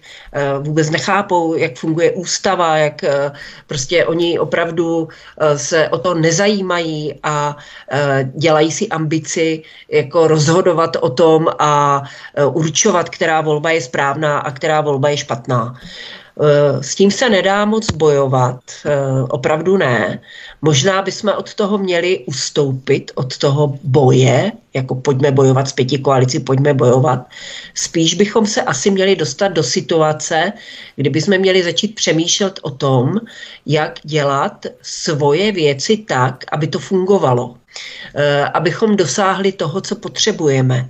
Protože to, to, to je asi méně vyčerpávající, než bojovat s tou pěti koalicí nebo s těmi odpůrci. Jo? Budovat si ten svůj život uh, a budovat si i nějaké uh, propojené sítě, uh, přemýšlet o těch věcech trochu jinak, tak, aby i v té hrozné situaci, která je celosvětově, celoevropsky a i u nás v České republice, kdy opravdu asi někdy připadám jak v nějakém zombie filmu, protože nevíte nikdy, z které strany to na vás může jako přiletět, kdo, eh, kdo vás napadne kvůli něčemu, kdo vás zažaluje, nebo eh, jo, to je opravdu něco neskutečného. Takže opravdu bychom měli asi přestat se vyčerpávat tím bojem a soustředit se na to, jak fungovat tady v tomto režimu, tak, abychom uh, si uhájili tu naši svobodu a ten prostor té svobody pomalinku zase znovu rozšiřovali. To si myslím já. Ono možná vlastně i ty aktivity, které dělají, uh, jako teďka udělal Vítek Rakušan, náš uh, úžasný ministr vnitra, jak jezdí po těch hospodách, diskutovat bez cenzury, jakože to snad i těm lidem konečně dojde, že tam nejde o žádnou diskuzi, že to je vyloženě jenom divadlo, aby on potom si mohl z toho postovat různé fotografie a doplňovat je různými, různými marketingovými hesly uh, a, uh, a získat tak nějaké hlasy ve volbách jako opravdu eh, toto není ta cesta jako pro nás eh, eh, vytvářet tady ty líbivé marketingové agendy. Je potřeba začít o tom přemýšlet jinak a hlavně konat efektivně. To bylo vidět na Slovensku, já jsem byla z toho nešťastná a hodně jsem v tomto ohledu i působila na těch sociálních sítích, protože v tom druhém kole, který měli na Slovensku, kde byl nějaký kandidát, který zastupoval zastupoval stranu Smer, myslím, že to byl nějaký pan Ševčovič, mm, ze zkušeností z Evropské komise, z energetiky a podobně, ze zázemím té velké silné politické strany a proti němu stála ta, ta paní Čaputová, tak jsem říkala těm lidem, já vím, že nemáte rádi smer, ale radši volte toho smeráka, protože ten je aspoň čitelný než tu Čaputovou. Ale stejně ty lidi si tam zvolili tu Čaputovou. A to samé bylo u nás, než aby to hodili tomu Babišovi, který se nemusí lidem líbit, ale aspoň je čitelný, tak to hodili tomu generálovi v té flanelové košili. Jako, takže eh, a k ničemu, a ten, te, já to vidím, mě to překvapilo, že v, eh, občas si otevřu nějakou diskuzi na seznamu kde samozřejmě veškeré kritiky režimu zablokovali a zabanovali. A zajímá mě to, jak se vyvíjejí ty diskuze u, u různých článků. A doslova jsem byla překvapená, kolik lidí na toho generála Pavla nadává. Jsem si tak říkala v duchu, tak proč jste ho pro boha volili? Hmm. Jako. Hmm. Jo, to, to, to, to, to, jako, to nejde, to, to, to člověk musí přemýšlet trochu dopředu. No. Tak, Trošku tak, v souvislostech. Přesně. My uh-huh. jako Alternativa informujeme v předstihu. Před deseti lety jsme informovali o tom, jak to dopadne v rámci uh-huh. migrace. Nikdo nás neposlouchal. Teď máme z Německa druhou Palestinu. Něco podobného je to právě u uh, komunistického rozvědčíka na hradě. Takže vytvářet eh, lidské sítě, sítě, myslím opravdu ty lidské, nikoli Aspen a podobné sítě, ale opravdu naše sítě, právě propojovat se méně třecích ploch, méně bojek, tomu se ještě dostaneme. To je taková zvláštní a zajímavá filozofická rovina. Na závěr ještě to otevřeme právě jakýsi výhled eh, do budoucna, jak bychom se mohli zaměřit. Ale Míše Ulišová, pojďme teď na další téma. Oficiální odhady hovoří o tom, že v roce 2023 byly z naší země vyvedené dividendy v celkové hodnotě 500 miliard korun. To je rekordní suma a je to zdaleka nejvíce na osobu z celé Evropské unie. Přitom v minulých letech to bylo v úvozovkách jen pouhých 300 miliard. Mm-hmm. Stáváme se tady tady pokladničkou Evropy, kdy nás ždímou neskutečným způsobem takový euroklondajk. Není to také znak určité povrchnosti, že tato informace jakoby zapadla ve veřejném prostoru a netvoří jedno z hlavních témat, mm-hmm. o čem by se lidé měli bavit, ať v médiích, ať ve společnosti a tak dále? Samozřejmě, eh, protože ji nějak extra um, různí ti redaktoři nepřipomínají, nekladou tam zatím otazník, jak je to možné, co se proti tomu dělá a tak dále, protože oni souzní vlastně s tím západem západním velkokapitálem, který nás takhle drancuje jo, celou dobu a čím dál tím víc. Takže e, proto se to nediskutuje. Nicméně, e, k dispozici ta informace je, jo, jako byla řečená e, v různých spravodajstvích, napsaná na různých těch médiích a tak dále a stejně tak nějak nic. Když to nadhodím někde v diskusi mezi lidmi, tak jako pokývou hlavou a řeknou, a můžeš s tím něco udělat? No nemůžeš, no vidíš to, tak se o to nezajímej. Jo, takhle lidi přemýšlí, i ti, kteří nadávají, nejme tomu na tu vládu a na to všechno, ale nakonec takhle docela hodně rezignovali, jo, protože spousta lidí si všimlo, že ty negativní informace, já nevím, jsme nejhorší, nej, největší zadlužování, největší inflace, e, největší propad mest, nej, já nevím, nejdražší zboží, nejdražší energie, prostě úplně nejhorší, úplně ve všem jsme. E, teďka už se to běžně docela zjiš, jako říká ve všech možných médiích a nic. Lidi tak jako sedí, koukají, pokyvují hlavou a řeknou, no to je teda blbý tohle.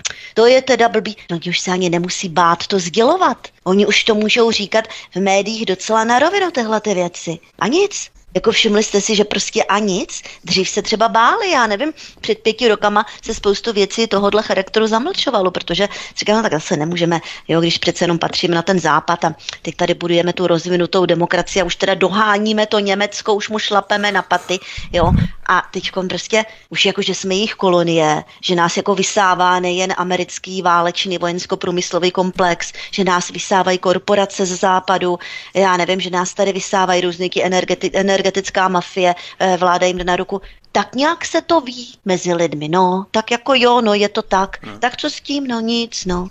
To je právě nejhorší, že se nevytváří tlak ze zdola ty politiky, aby to nějakým to způsobem zastavili.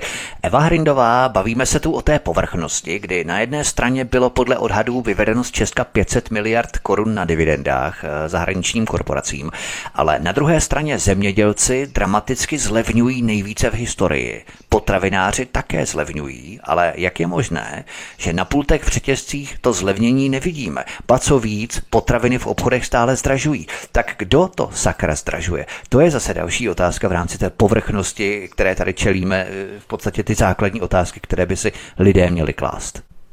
No tak eh, je to samozřejmě věc těch, eh, těch eh, supermarketů, těch velkých obchodních sítí.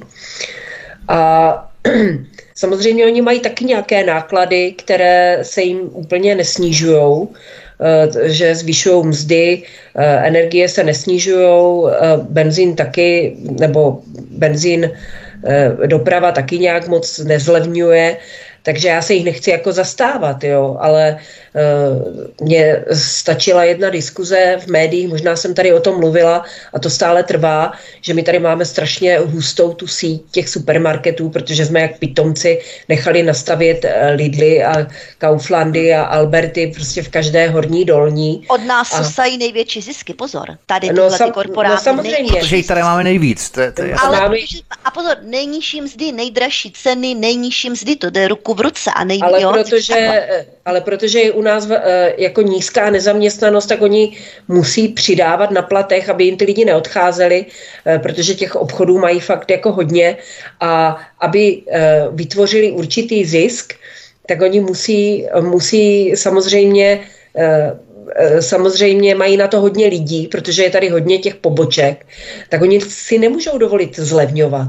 Kdyby těch obchodů bylo o polovinu míň, tak by měli o polovinu míň nákladů, míň zaměstnanců logicky, tak by ty zisky měly vyšší. Jo, to mají třeba v Německu, tam mají mnohem míň hustou tu obchodní síť. To znamená, že ty náklady na výrobu jednoho tisíce eura v zisku jsou nižší než u nás takže je to pro ně jednodušší si tam ty zisky dělat, jo. No. Eh, tím já se nechci jich zastávat, ale já, já, vím, já to vidím spíš tak, že od nás prostě mohou sosat, protože si to mohou no, dovolit. Sa, to je daný eh, Evi i tou vládou. Podívej, máme nejdražší mobilní tarify a tak dále. Eh, všichni tady tyhle ti vědí, že si to mohou dovolit. Prostě ty lidi tady okrádat, očesávat, protože no jistě, ale ta to... vláda se nás nezastane. Prostě není za námi, jo. A oni to vědí, tak mohou prostě sosat. Ale všichni. oni hlavně, no. hlavně, hlavně s čím mohou kalkulovat, že oni si můžou dělat, co chtějí a ty lidi tam pořád do těch krámů budou chodit. A ne, že ty lidi nemají alternativu, samozřejmě mají. Jsou hmm. různé vesnické obchody, různé, uh, různé alternativní sítě. Máme tady KOP, což je česká síť, jsou no, různé malé... To je taky jeden z nejdražších, bohužel zase na druhou No, bo, no bohužel, ale je to, je to česká jako síť. Jo, jsou tady různé malé, malé, já třeba už nějakou dobu od covidu skoro vůbec do těch supermarketů nechodím, jo. Chodím jenom je to sice dražší, ale zase je to kvalitnější, nutí mě to víc přemýšlet, jo, neplýtvá, neplýtvá, hmm. to jsem neplýtvala ani předtím, ale že lidi u nás se tady hodně plýtvá jídlem, takže kdyby lidi tolik neplýtvali, tak by si mohli dovolit i to, i to e, lepší, kvalitnější a dražší, mohli by chodit do těch farmářských obchodů, jako v Olomouci ten výběr mám, jo. Ale já třeba to vidím taky, mě třeba vůbec nevadí jako větnamské obchody, my tady v Olomouci eh, zdatně už konkurují těm eh, korporátům eh, větnamské obchody, které jsou čisté, dobře zásobené, za, mají tam solidní ceny, jo, takže lidi ty alternativy mají, ale nevyužívají je, takže ty, ty korporáty jsou jako v těžké pohodě, protože můžou si s těma lidma dělat, co chtějí. Hmm. Nakonec větší sílu než nějaká vláda, která může dělat jenom nějaké, sem tam nějaké kroky formální, není to tak jednoduché. Největší sílu mají ty lidi, kteří rozhodují svýma peněženkama o tom, kdo bude mít zisk a kdo nebude mít zisk. Takže takže já si myslím, že to i to, co říkala Míša, že už se to běžně ví, že jsme ve všem nejhorší a lidi jenom sedí a čumí, neprotestujou, nebouří se, tak jako, tak jako tady jsou všichni jako v pohodě.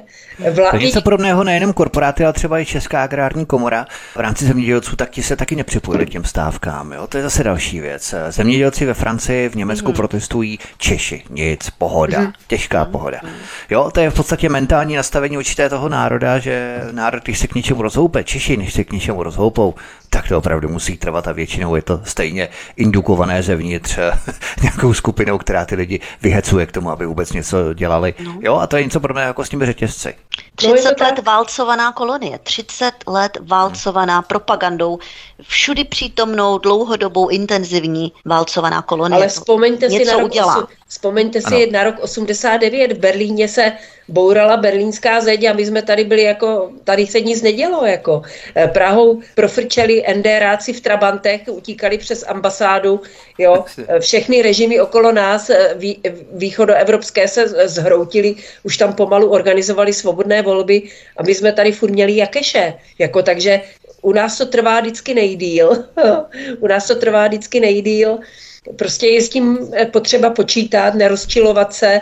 Prostě my jsme taková povaha asi ten český národ, jo? Že, že necháme na sobě dříví štípat, ale, ale, eh, ale nakonec v konečném důsledku jsme přežili všechno možné a pořád tady jsme a pořád tady fungujeme a pořád ten potenciál, ten, ten lidský toho know-how mezi těma lidma tady je a já věřím, že to nakonec dopadne dobře, no, ale trvá to teda dlouho, ale jak říkám, musíme, to, musíme tomu pomoct i tím, že změníme ten svůj přístup a svoje fungování, protože takové to hlasité vykřikování a upozorňování, podívejte se na tu pěti koalici, jak to dělá blbě, tak to evidentně nefunguje. No. To nefunguje. Tak, přesně tak. O tom si budeme povídat po písničce, kdy stoupíme do našeho posledního, kratšího vstupu našeho dnešního vysílání. Od mikrofonu vás zdraví Vítek. Spolu s námi našimi hosty zůstávají Míša Julišová, Eva Hrindová. Nechte nám vaše komentáře na Odisí. Hezký večer, zůstaňte s námi, po písničce pokračujeme. Od mikrofonu svobodného vysílače nebo na kanále Odisí vás zdraví Vítek. Spolu s námi naším večerem nás provázejí stále publicistka Míše Julišová, blogerka, nakladatelka Eva Hrindová. Míše Julišová, podívejme se na další téma. Uhlíková stopa domácích potravin je pětkrát větší než u konvenčně pěstovaných potravin. Studie zjistila, že individuální zahradní infrastruktura je zodpovědná za zvýšené úrovně CO2. Myslíš, Míšo, že bylo jenom otázkou času, než někdo něco takového v úvozovkách vypočítá? Ten no. grant na tu studii musel být teda fakt obrovský, že? Vědecké náboženství, já tomu říkám, eh, protože lidi, lidé rádi slyší, že za nějakými novými převratnými objevy, jak už je to ten klimatismus, ekologismus nebo to, co si říkal, je věda, covidismus samozřejmě, že to byla věda sama o sobě. E, takže teď vlastně všechno bude opředeno vědou. A samozřejmě vždycky se najde dostatek skutečných vědců, kteří budou mít i několik titulů, kteří se pod to podepíší, protože oni dostanou a dostávají a dostávat budou opravdu poměrně lukrativní granty a mohou potom tu věc zkoumat desítky let ze předu, ze zadu, jo, vše možně. A kdyby nějakým způsobem se proti tomu postavili a řekli, no ale ono to není jistý, tohle to, to, je takové jako sporadické, to se musí proskoumat, no tak by grant nebyl, že jo kde by všichni ti vědci asi tak pracovali. Ale tohle už si většina lidí zase také neřekne a řekne, taková složitá úvaha, to, to ne, to vědci by takhle se nechovali, oni jsou čestní, přece mají ty tituly, že jo, vystudovali ty školy. No, takže ano, máš pravdu, byla jenom otázka času, kdy něco takového přijde.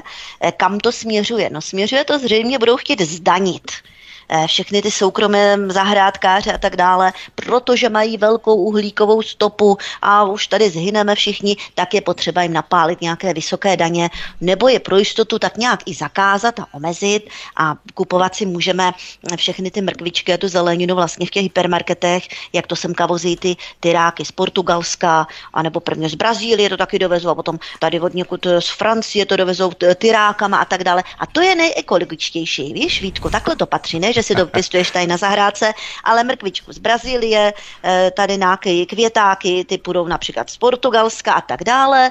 Budou to sem vozit ty tyráky, určitě jsme si všichni všimli, jak ta tyráková doprava soustavně se zvyšuje. To je asi to nej, nejekologičtější, co je vůbec možné. No. Je zatím samozřejmě, samozřejmě. zase biznis, je to zase Lobe. samozřejmě nějaký další podvod a můžeme teď čekat, že všechny tady ty prasárny, které na nás mají vymyšlený, eh, za kterými stojí nějaký velký biznis, tak se bude odvolávat na vědu. A lidé na to slyší věda, to je, jej, doma ne, oči vzhůru k nebesům, spasí ruce a, a vědecké náboženství. Eva Hrindová, já navážu přesně na to, o čem Míša hovořila. Není ten problém dnešní doby hlubší v tom smyslu, že je možné si dnes koupit eh, skupinu expertů, kteří ti vypočítají to, co si přeješ jako zadavatel. A neplatí to pouze pro ekologii a CO2, ale jak o tom hovořila Míša, oni ti vypočítají, jak je nebezpečný COVID, jak je přínosná migrační agenda v propočtu Cokoliv. obyvatel přesně úplně cokoliv. Eh, nedevalvuje to tu vědu jako takovou?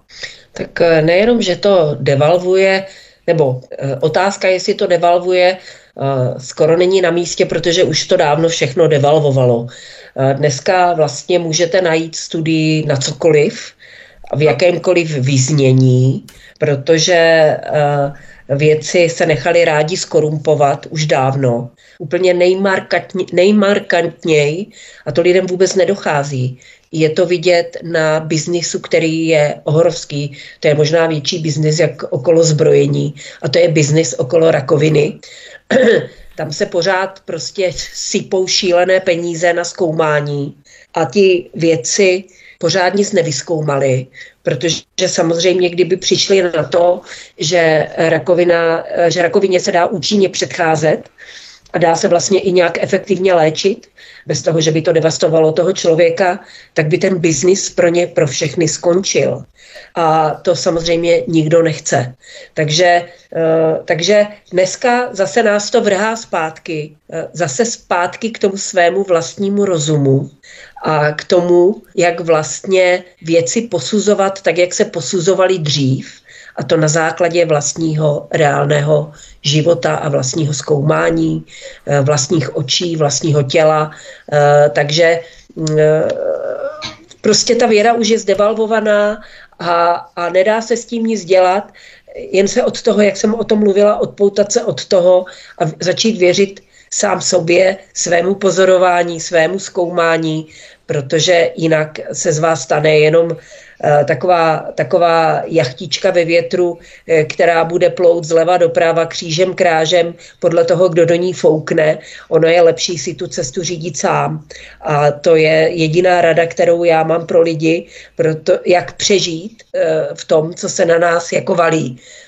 Vrátit se ke svému rozumu a zkoumat si věci sám, Eh, eh, které se týkají vašeho života, opravdu nemusíte řešit, nemusíte řešit eh, a, a perfektně znát, ovládat, jak se vyrábějí elektrobaterie do elektroaut.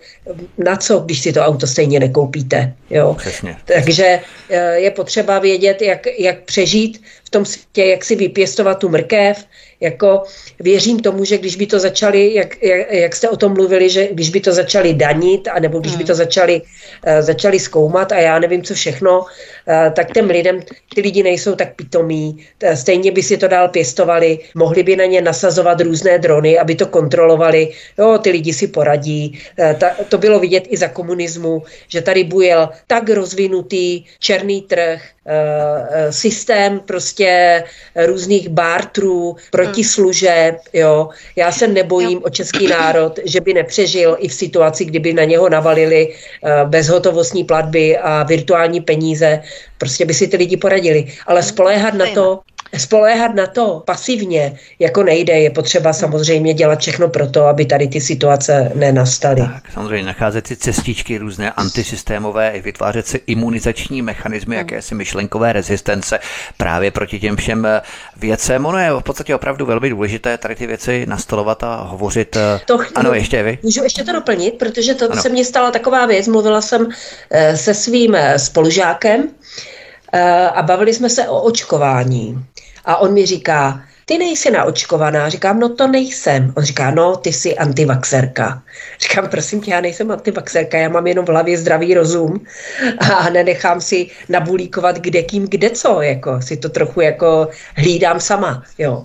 A on říkal, no, já vím, že to teďka všechno, on mi říká, já vím, že teďka všechno vyplouvá na povrch, co je to za svinstvo, ale já jsem prostě chtěl jít na dovolenou a já jsem si radši nic mhm. nezjišťoval. Mm. Takže ty lidi... že fungují ještě ty narrativy antivaxer, že dneska ještě někdo používá ten termín, jo? když vědí, že to vyplouvá všechno na povrch, jak říkáš, ale oni ještě si ano. potřebují kopnout, prostě ten antivaxer mm. ještě Ale to on funguje. to nemyslel jako v negativním. Já vím, ale že to ještě pořád v těch hlavách funguje po těch dvou letech U někoho po konci jo, covidu. No, je to tak? Jo, tak ještě on, už pořád... to při, on mi to přiznal, on mi to přiznal, že jako vyplouvají různé věci, že asi fakt to je svinstvo a on to označení antivaxer použil spíš jako jako označení určitého typu člověka, ne negativně. A já jsem si nezjišťoval, já jsem to radši nechtěl vědět. A s tím jsem se setkala víckrát, že ty lidi, oni ví, že tam je nějaký svinstvo v tom zakopaný. Oni to podvědomě tuší, uh-huh. ale oni to radši nezjišťují, aby to nemuseli řešit. Tak. Uh-huh. Čím tvrději systém něco prosazuje, tím je tam něco samozřejmě schnilého, utajeného. Ano, je potřeba to začerněné, ano. začerněné smlouvy, co tady všechno proběhlo. Tak. V rámci těch vědců, my se vrátíme k tomu, že jsme hmm. hovořili, že vědci v podstatě dnes vypočítají úplně cokoliv. Třeba statistika o tom, že květiny kvetou lépe, když se jim hraje country muzika, to v nich evokuje ten venkov. Oni potom rostou více. Prý. A zase, když se jim hraje vážná hudba, klasická hudba, tak prý kvetou mají jasnější barvy. Ale samozřejmě si dělám legraci. Teď, jo. Ale eh, ještě k tomu Míše Jolišová, takže pěstovat si cokoliv sám je nezodpovědné k planetě, daleko ano. efektivnější je a ekologičtější je dovážet mm-hmm. brambory z Egypta, tak. rajčata z Itálie, jablka z Nizozemska nebo česnek z Izraele. A to už ani nehovořím o obřích tankerech dovážejících ekologickou ropu a plyn z druhého konce světa, místo aby tekla potrubím z Ruska. Tak. Já té ekologii stále nějak tak, moc ano. nerozumím. Já také ne. Ale o tom se moc nemluví, to je takový fujky, to jako nevíme, jo, tady tohle, toto všechno, co říkáš.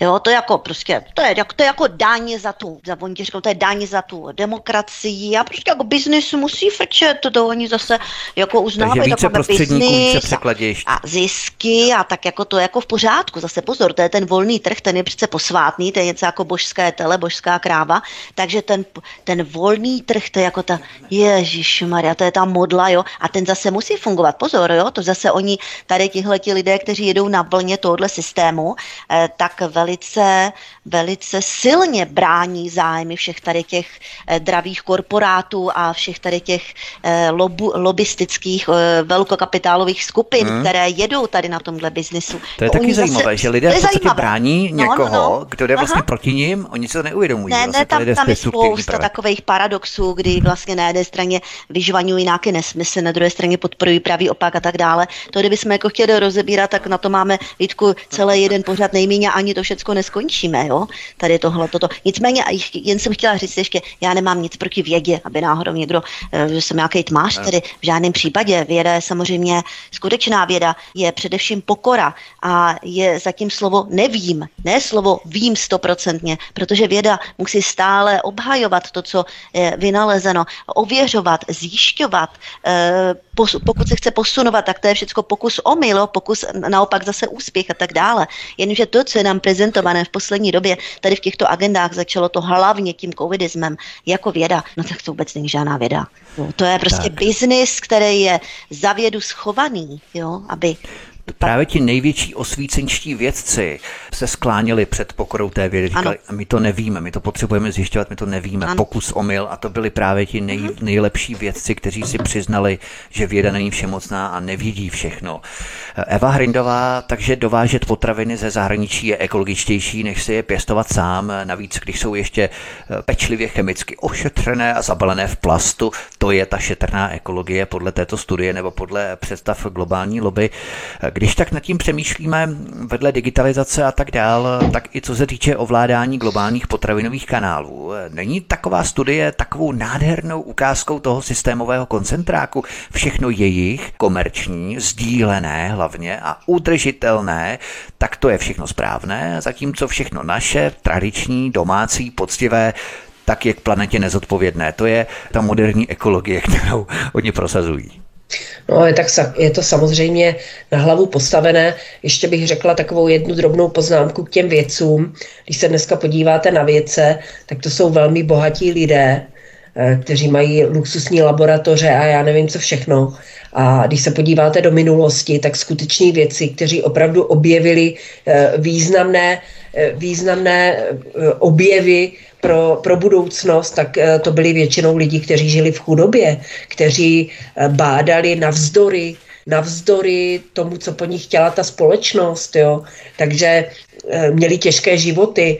Dneska ti věci si žijou opravdu uh, velmi slušně, protože uh, jsou to vlastně jenom takový panáčkující mopslíci pro tu vládní moc, a díky tomu mají ty velké peníze, jo, že to opravdu, opravdu každého musí trknout už do očí.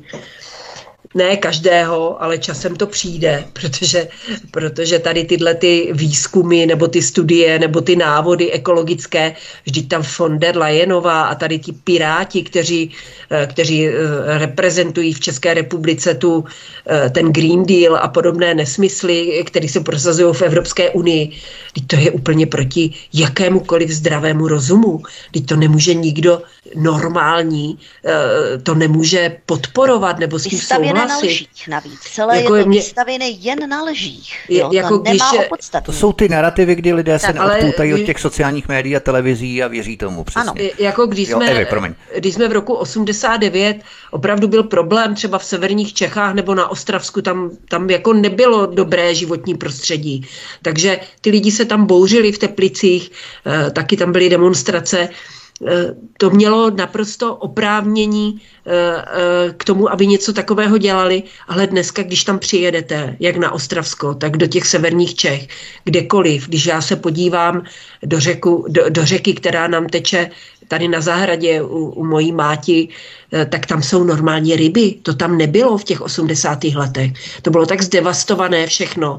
Všechno, ta, tady se pro tu ekologii a pro to čisté životní prostředí udělalo tolik moc. Ty uhelné elektrárny se tak odsířily, že, no, že, že je to úplně jako všecko v pohodě. A řešit tady v této situaci, eh, nebo já jedu autem a na poli vidím dravce, ptáky, to taky nebylo jako běžně vidět, jo? že tam byly nějaký káňata nebo já nevím, poštolky nebo něco, normálně tam jako loví ty hraboše a podobně. Takže eh, já si myslím, že, že o, o tu přírodu je tady docela dobře jako postaráno. Samozřejmě jsou tam nějaké vychytávky, chtělo by ještě nějaké věci vyladit, eh, aby, aby ten běh té přírody byl přirozenější, eh, protože pak to bude fungovat lépe.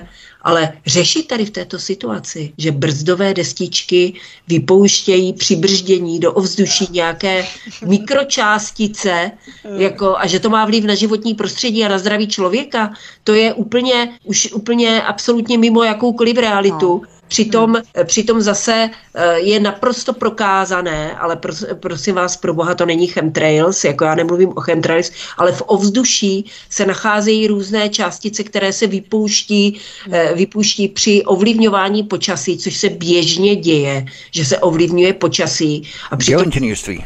Ano, to je to termín. geoinženýrství. Takže to jsou věci, kterým, nad kterýma Eh, který zásadním způsobem ovlivňují klima, eh, eh, letecká přeprava, ovlivňování počasí.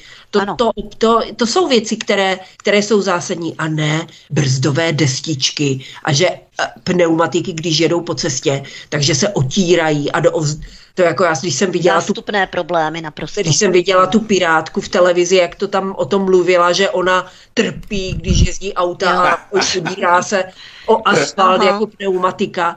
Jako mhm. to, to, to, jako, to, už jde do, to už jde do takových absurdit, jako, že já si říkám, kdy už to těm lidem jako dojde, mm. ale co se takhle setkávám s lidma, kteří, když jsem se s nima bavila třeba před pár lety, eh, tak ještě jim vstávaly vlasy hruzou na hlavě, když jsem, eh, když jsem kritizovala elektroauta a dneska už jako nemají pěkných slov na ty elektroauta.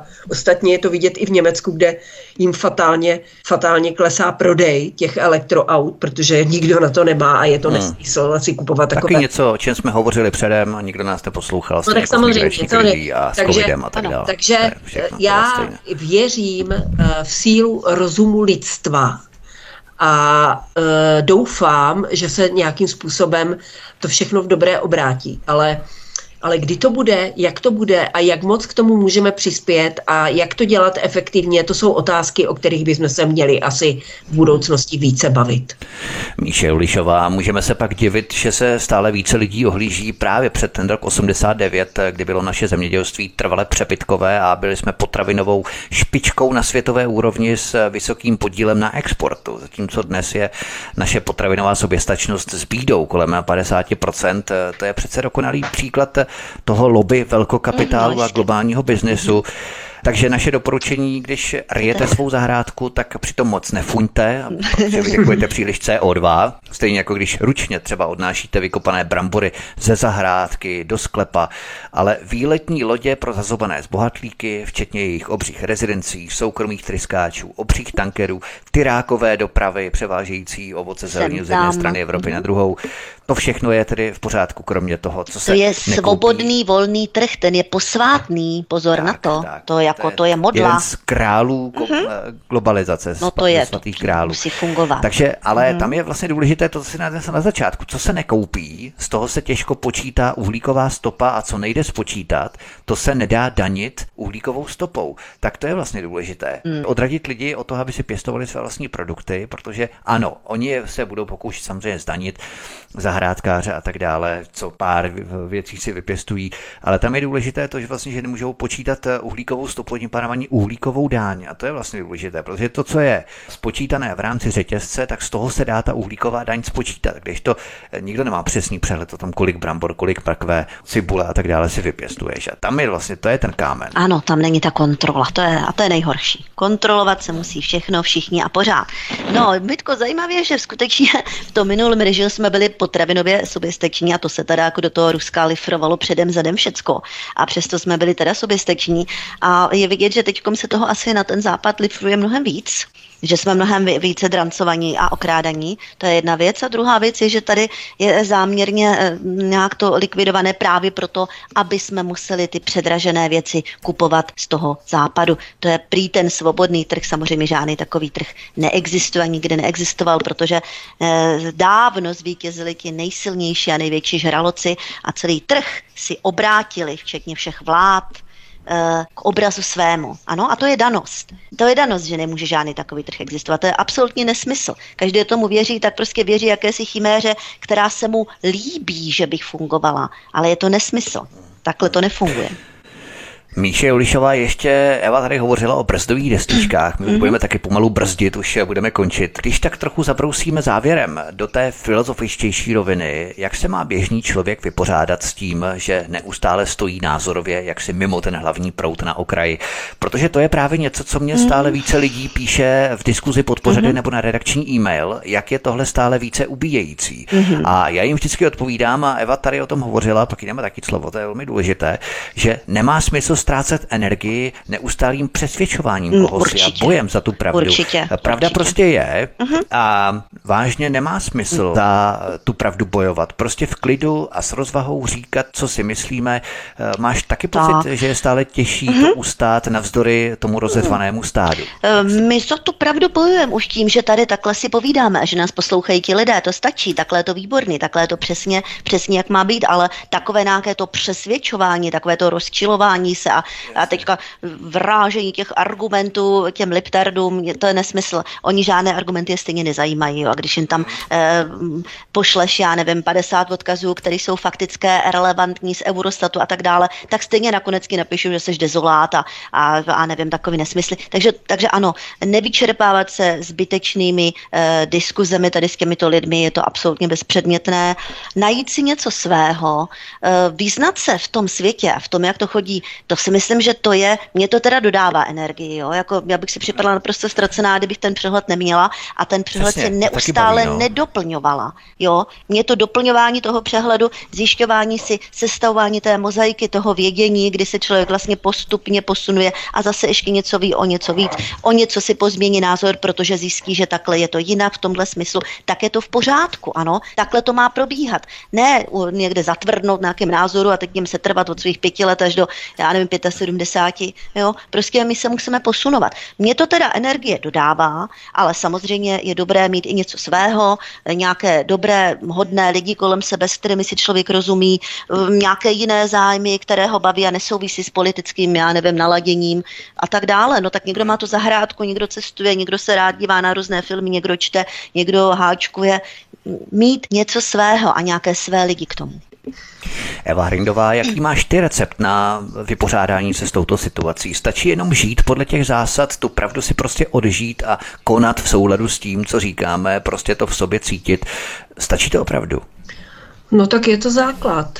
Je to základ, kdo má tu schopnost eh, že třeba umí formulovat ty myšlenky, umí naformulovat ty otázky tak, aby to znejistilo třeba ty lidi, kteří jsou přesvědčeni o tom, že některé věci jsou dané bez pochybností, tak ty nechť to dělají a myslím si, že to ti lidé také dělají. A já eh, přestože eh, mám ten shadow ban na tom Facebooku, tak stále ty komentáře píšu, píšu eh, a zveřejňuju chodím sem taky na ty diskuze tady do, do, do rádia, takže když mám příležitost někde promluvit, bavit se s lidma, dělám to. Ale základ je opravdu žít ten život pravdivě, podle těch zásad, o kterých se tady bavíme a e, s tím nepřesvědčovat, pře, nepřesvědčovat přesvědčené nebo hloupé lidi.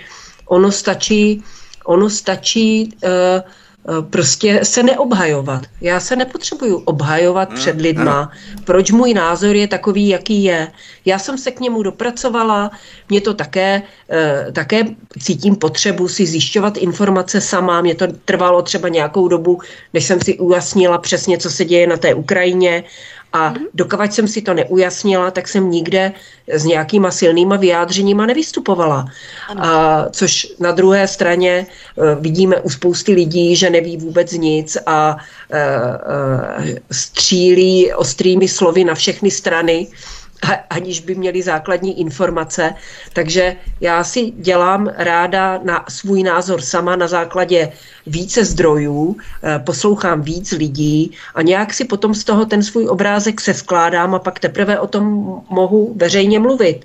Ale nebudu se obhajovat za to, že mhm. se neočkuju, za to, že za to, že mám takový pohled na Ukrajinu, jaký mám, eh, za to, že budu volit, eh, že nebudu volit pěti koalici, že prostě odsuzuju média za to, že nedělají dobře svoji práci. Prostě přesto jede vlak, jako nemusím to nikomu vysvětlovat, to je můj postoj ano, tomu, jako. Ano, ano, ano. To potom v podstatě přistoupíš na tu jejich vlnu ano, vytěsňování sama sebe bych, na okraj. Jo? A ještě bych teda si dovolila uh, využít nechci říct neužít, ale využít tady toho prostoru, který máme k dispozici a chtěla bych pozvat lidi do Olomouce na besedu 19. února do hotelu Flora v 17 hodin.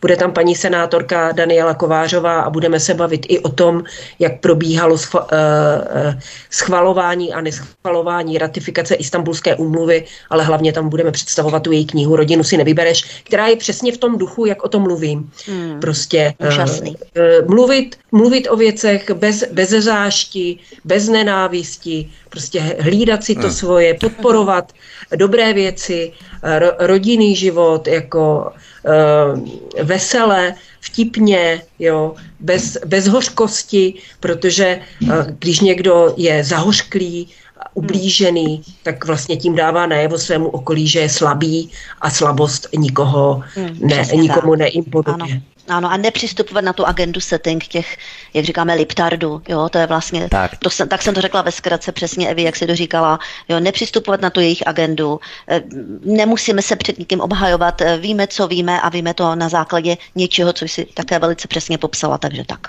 Tak to je velmi důležité v klidu o těch věcech diskutovat. Mm-hmm. Ještě poslední slovo Eva Hrindová, velmi krátce, protože už nemáme tolik času. Je tady důležitý ten faktor odklonu od určité přirozenosti, kdy se dnes ohýbá všechno možné. Bavili jsme se tu o zemědělcích a v souvislosti s tím se hovoří o tom, že jim bude snad zakázáno dělat hlubokou orbu, aby no, se neplýtvala no. energie no. strojů. To je tak nebetečná hloupost srovnatelná s prděním krav. To je jenom střípek v podstatě a končí to třeba u touhy člověka krotit přírodu. Hmm. Čili geoinženýrství, jak jsme se o tom bavili, ohýbání přirozeného rozložení rolí ve společnosti v rámci genderu například a tak dál a tak dál. Prostě nabourávání jakéhokoliv přirozeného řádu. A poslední slovo tedy, bavili jsme se tu o povrchnosti, lhostejnosti, ale není třetí sestrou těchto vlastností také lhostejnost, když se lidé nezajímají o to, co se kolem ano. nás děje. Ano. Eh, je jim to lhostejné, nevědí nic a žijí v té bublině sladké nevědomosti. Tak právě to vytváří živnou půdu pro nastolování agent a vymýšlení podobných ano. pitomostí. Lidé tomu prostě nezabrání včas. Já bych tu lhostejnost srovnala se sobectvím protože eh, samozřejmě eh, pokud budu žít ten svůj život, mě nic nezajímá, já jenom chci eh, si prostě tady dělat život příjemný sám pro sebe, to je fajn. Jako já si taky chci dělat život příjemný sám pro sebe, ale nechci, nechci svým chováním zhoršovat situaci druhým lidem. Takže to, to, to jako to, to se mi nelíbí, takže já bych to, tu lhostejnost nazvala sobectvím a hlupáctvím. Takže lhostejnost není Eh, eh, jako nezájem, nezájem není pozitivní. Vždycky ten minimální zájem by tam měl být, aby člověk věděl, na kterou stranu se ve správnou chvíli má hmm. postavit, aby věděl, že ta správná strana je vždycky na straně pravdy, svobody a spravedlnosti.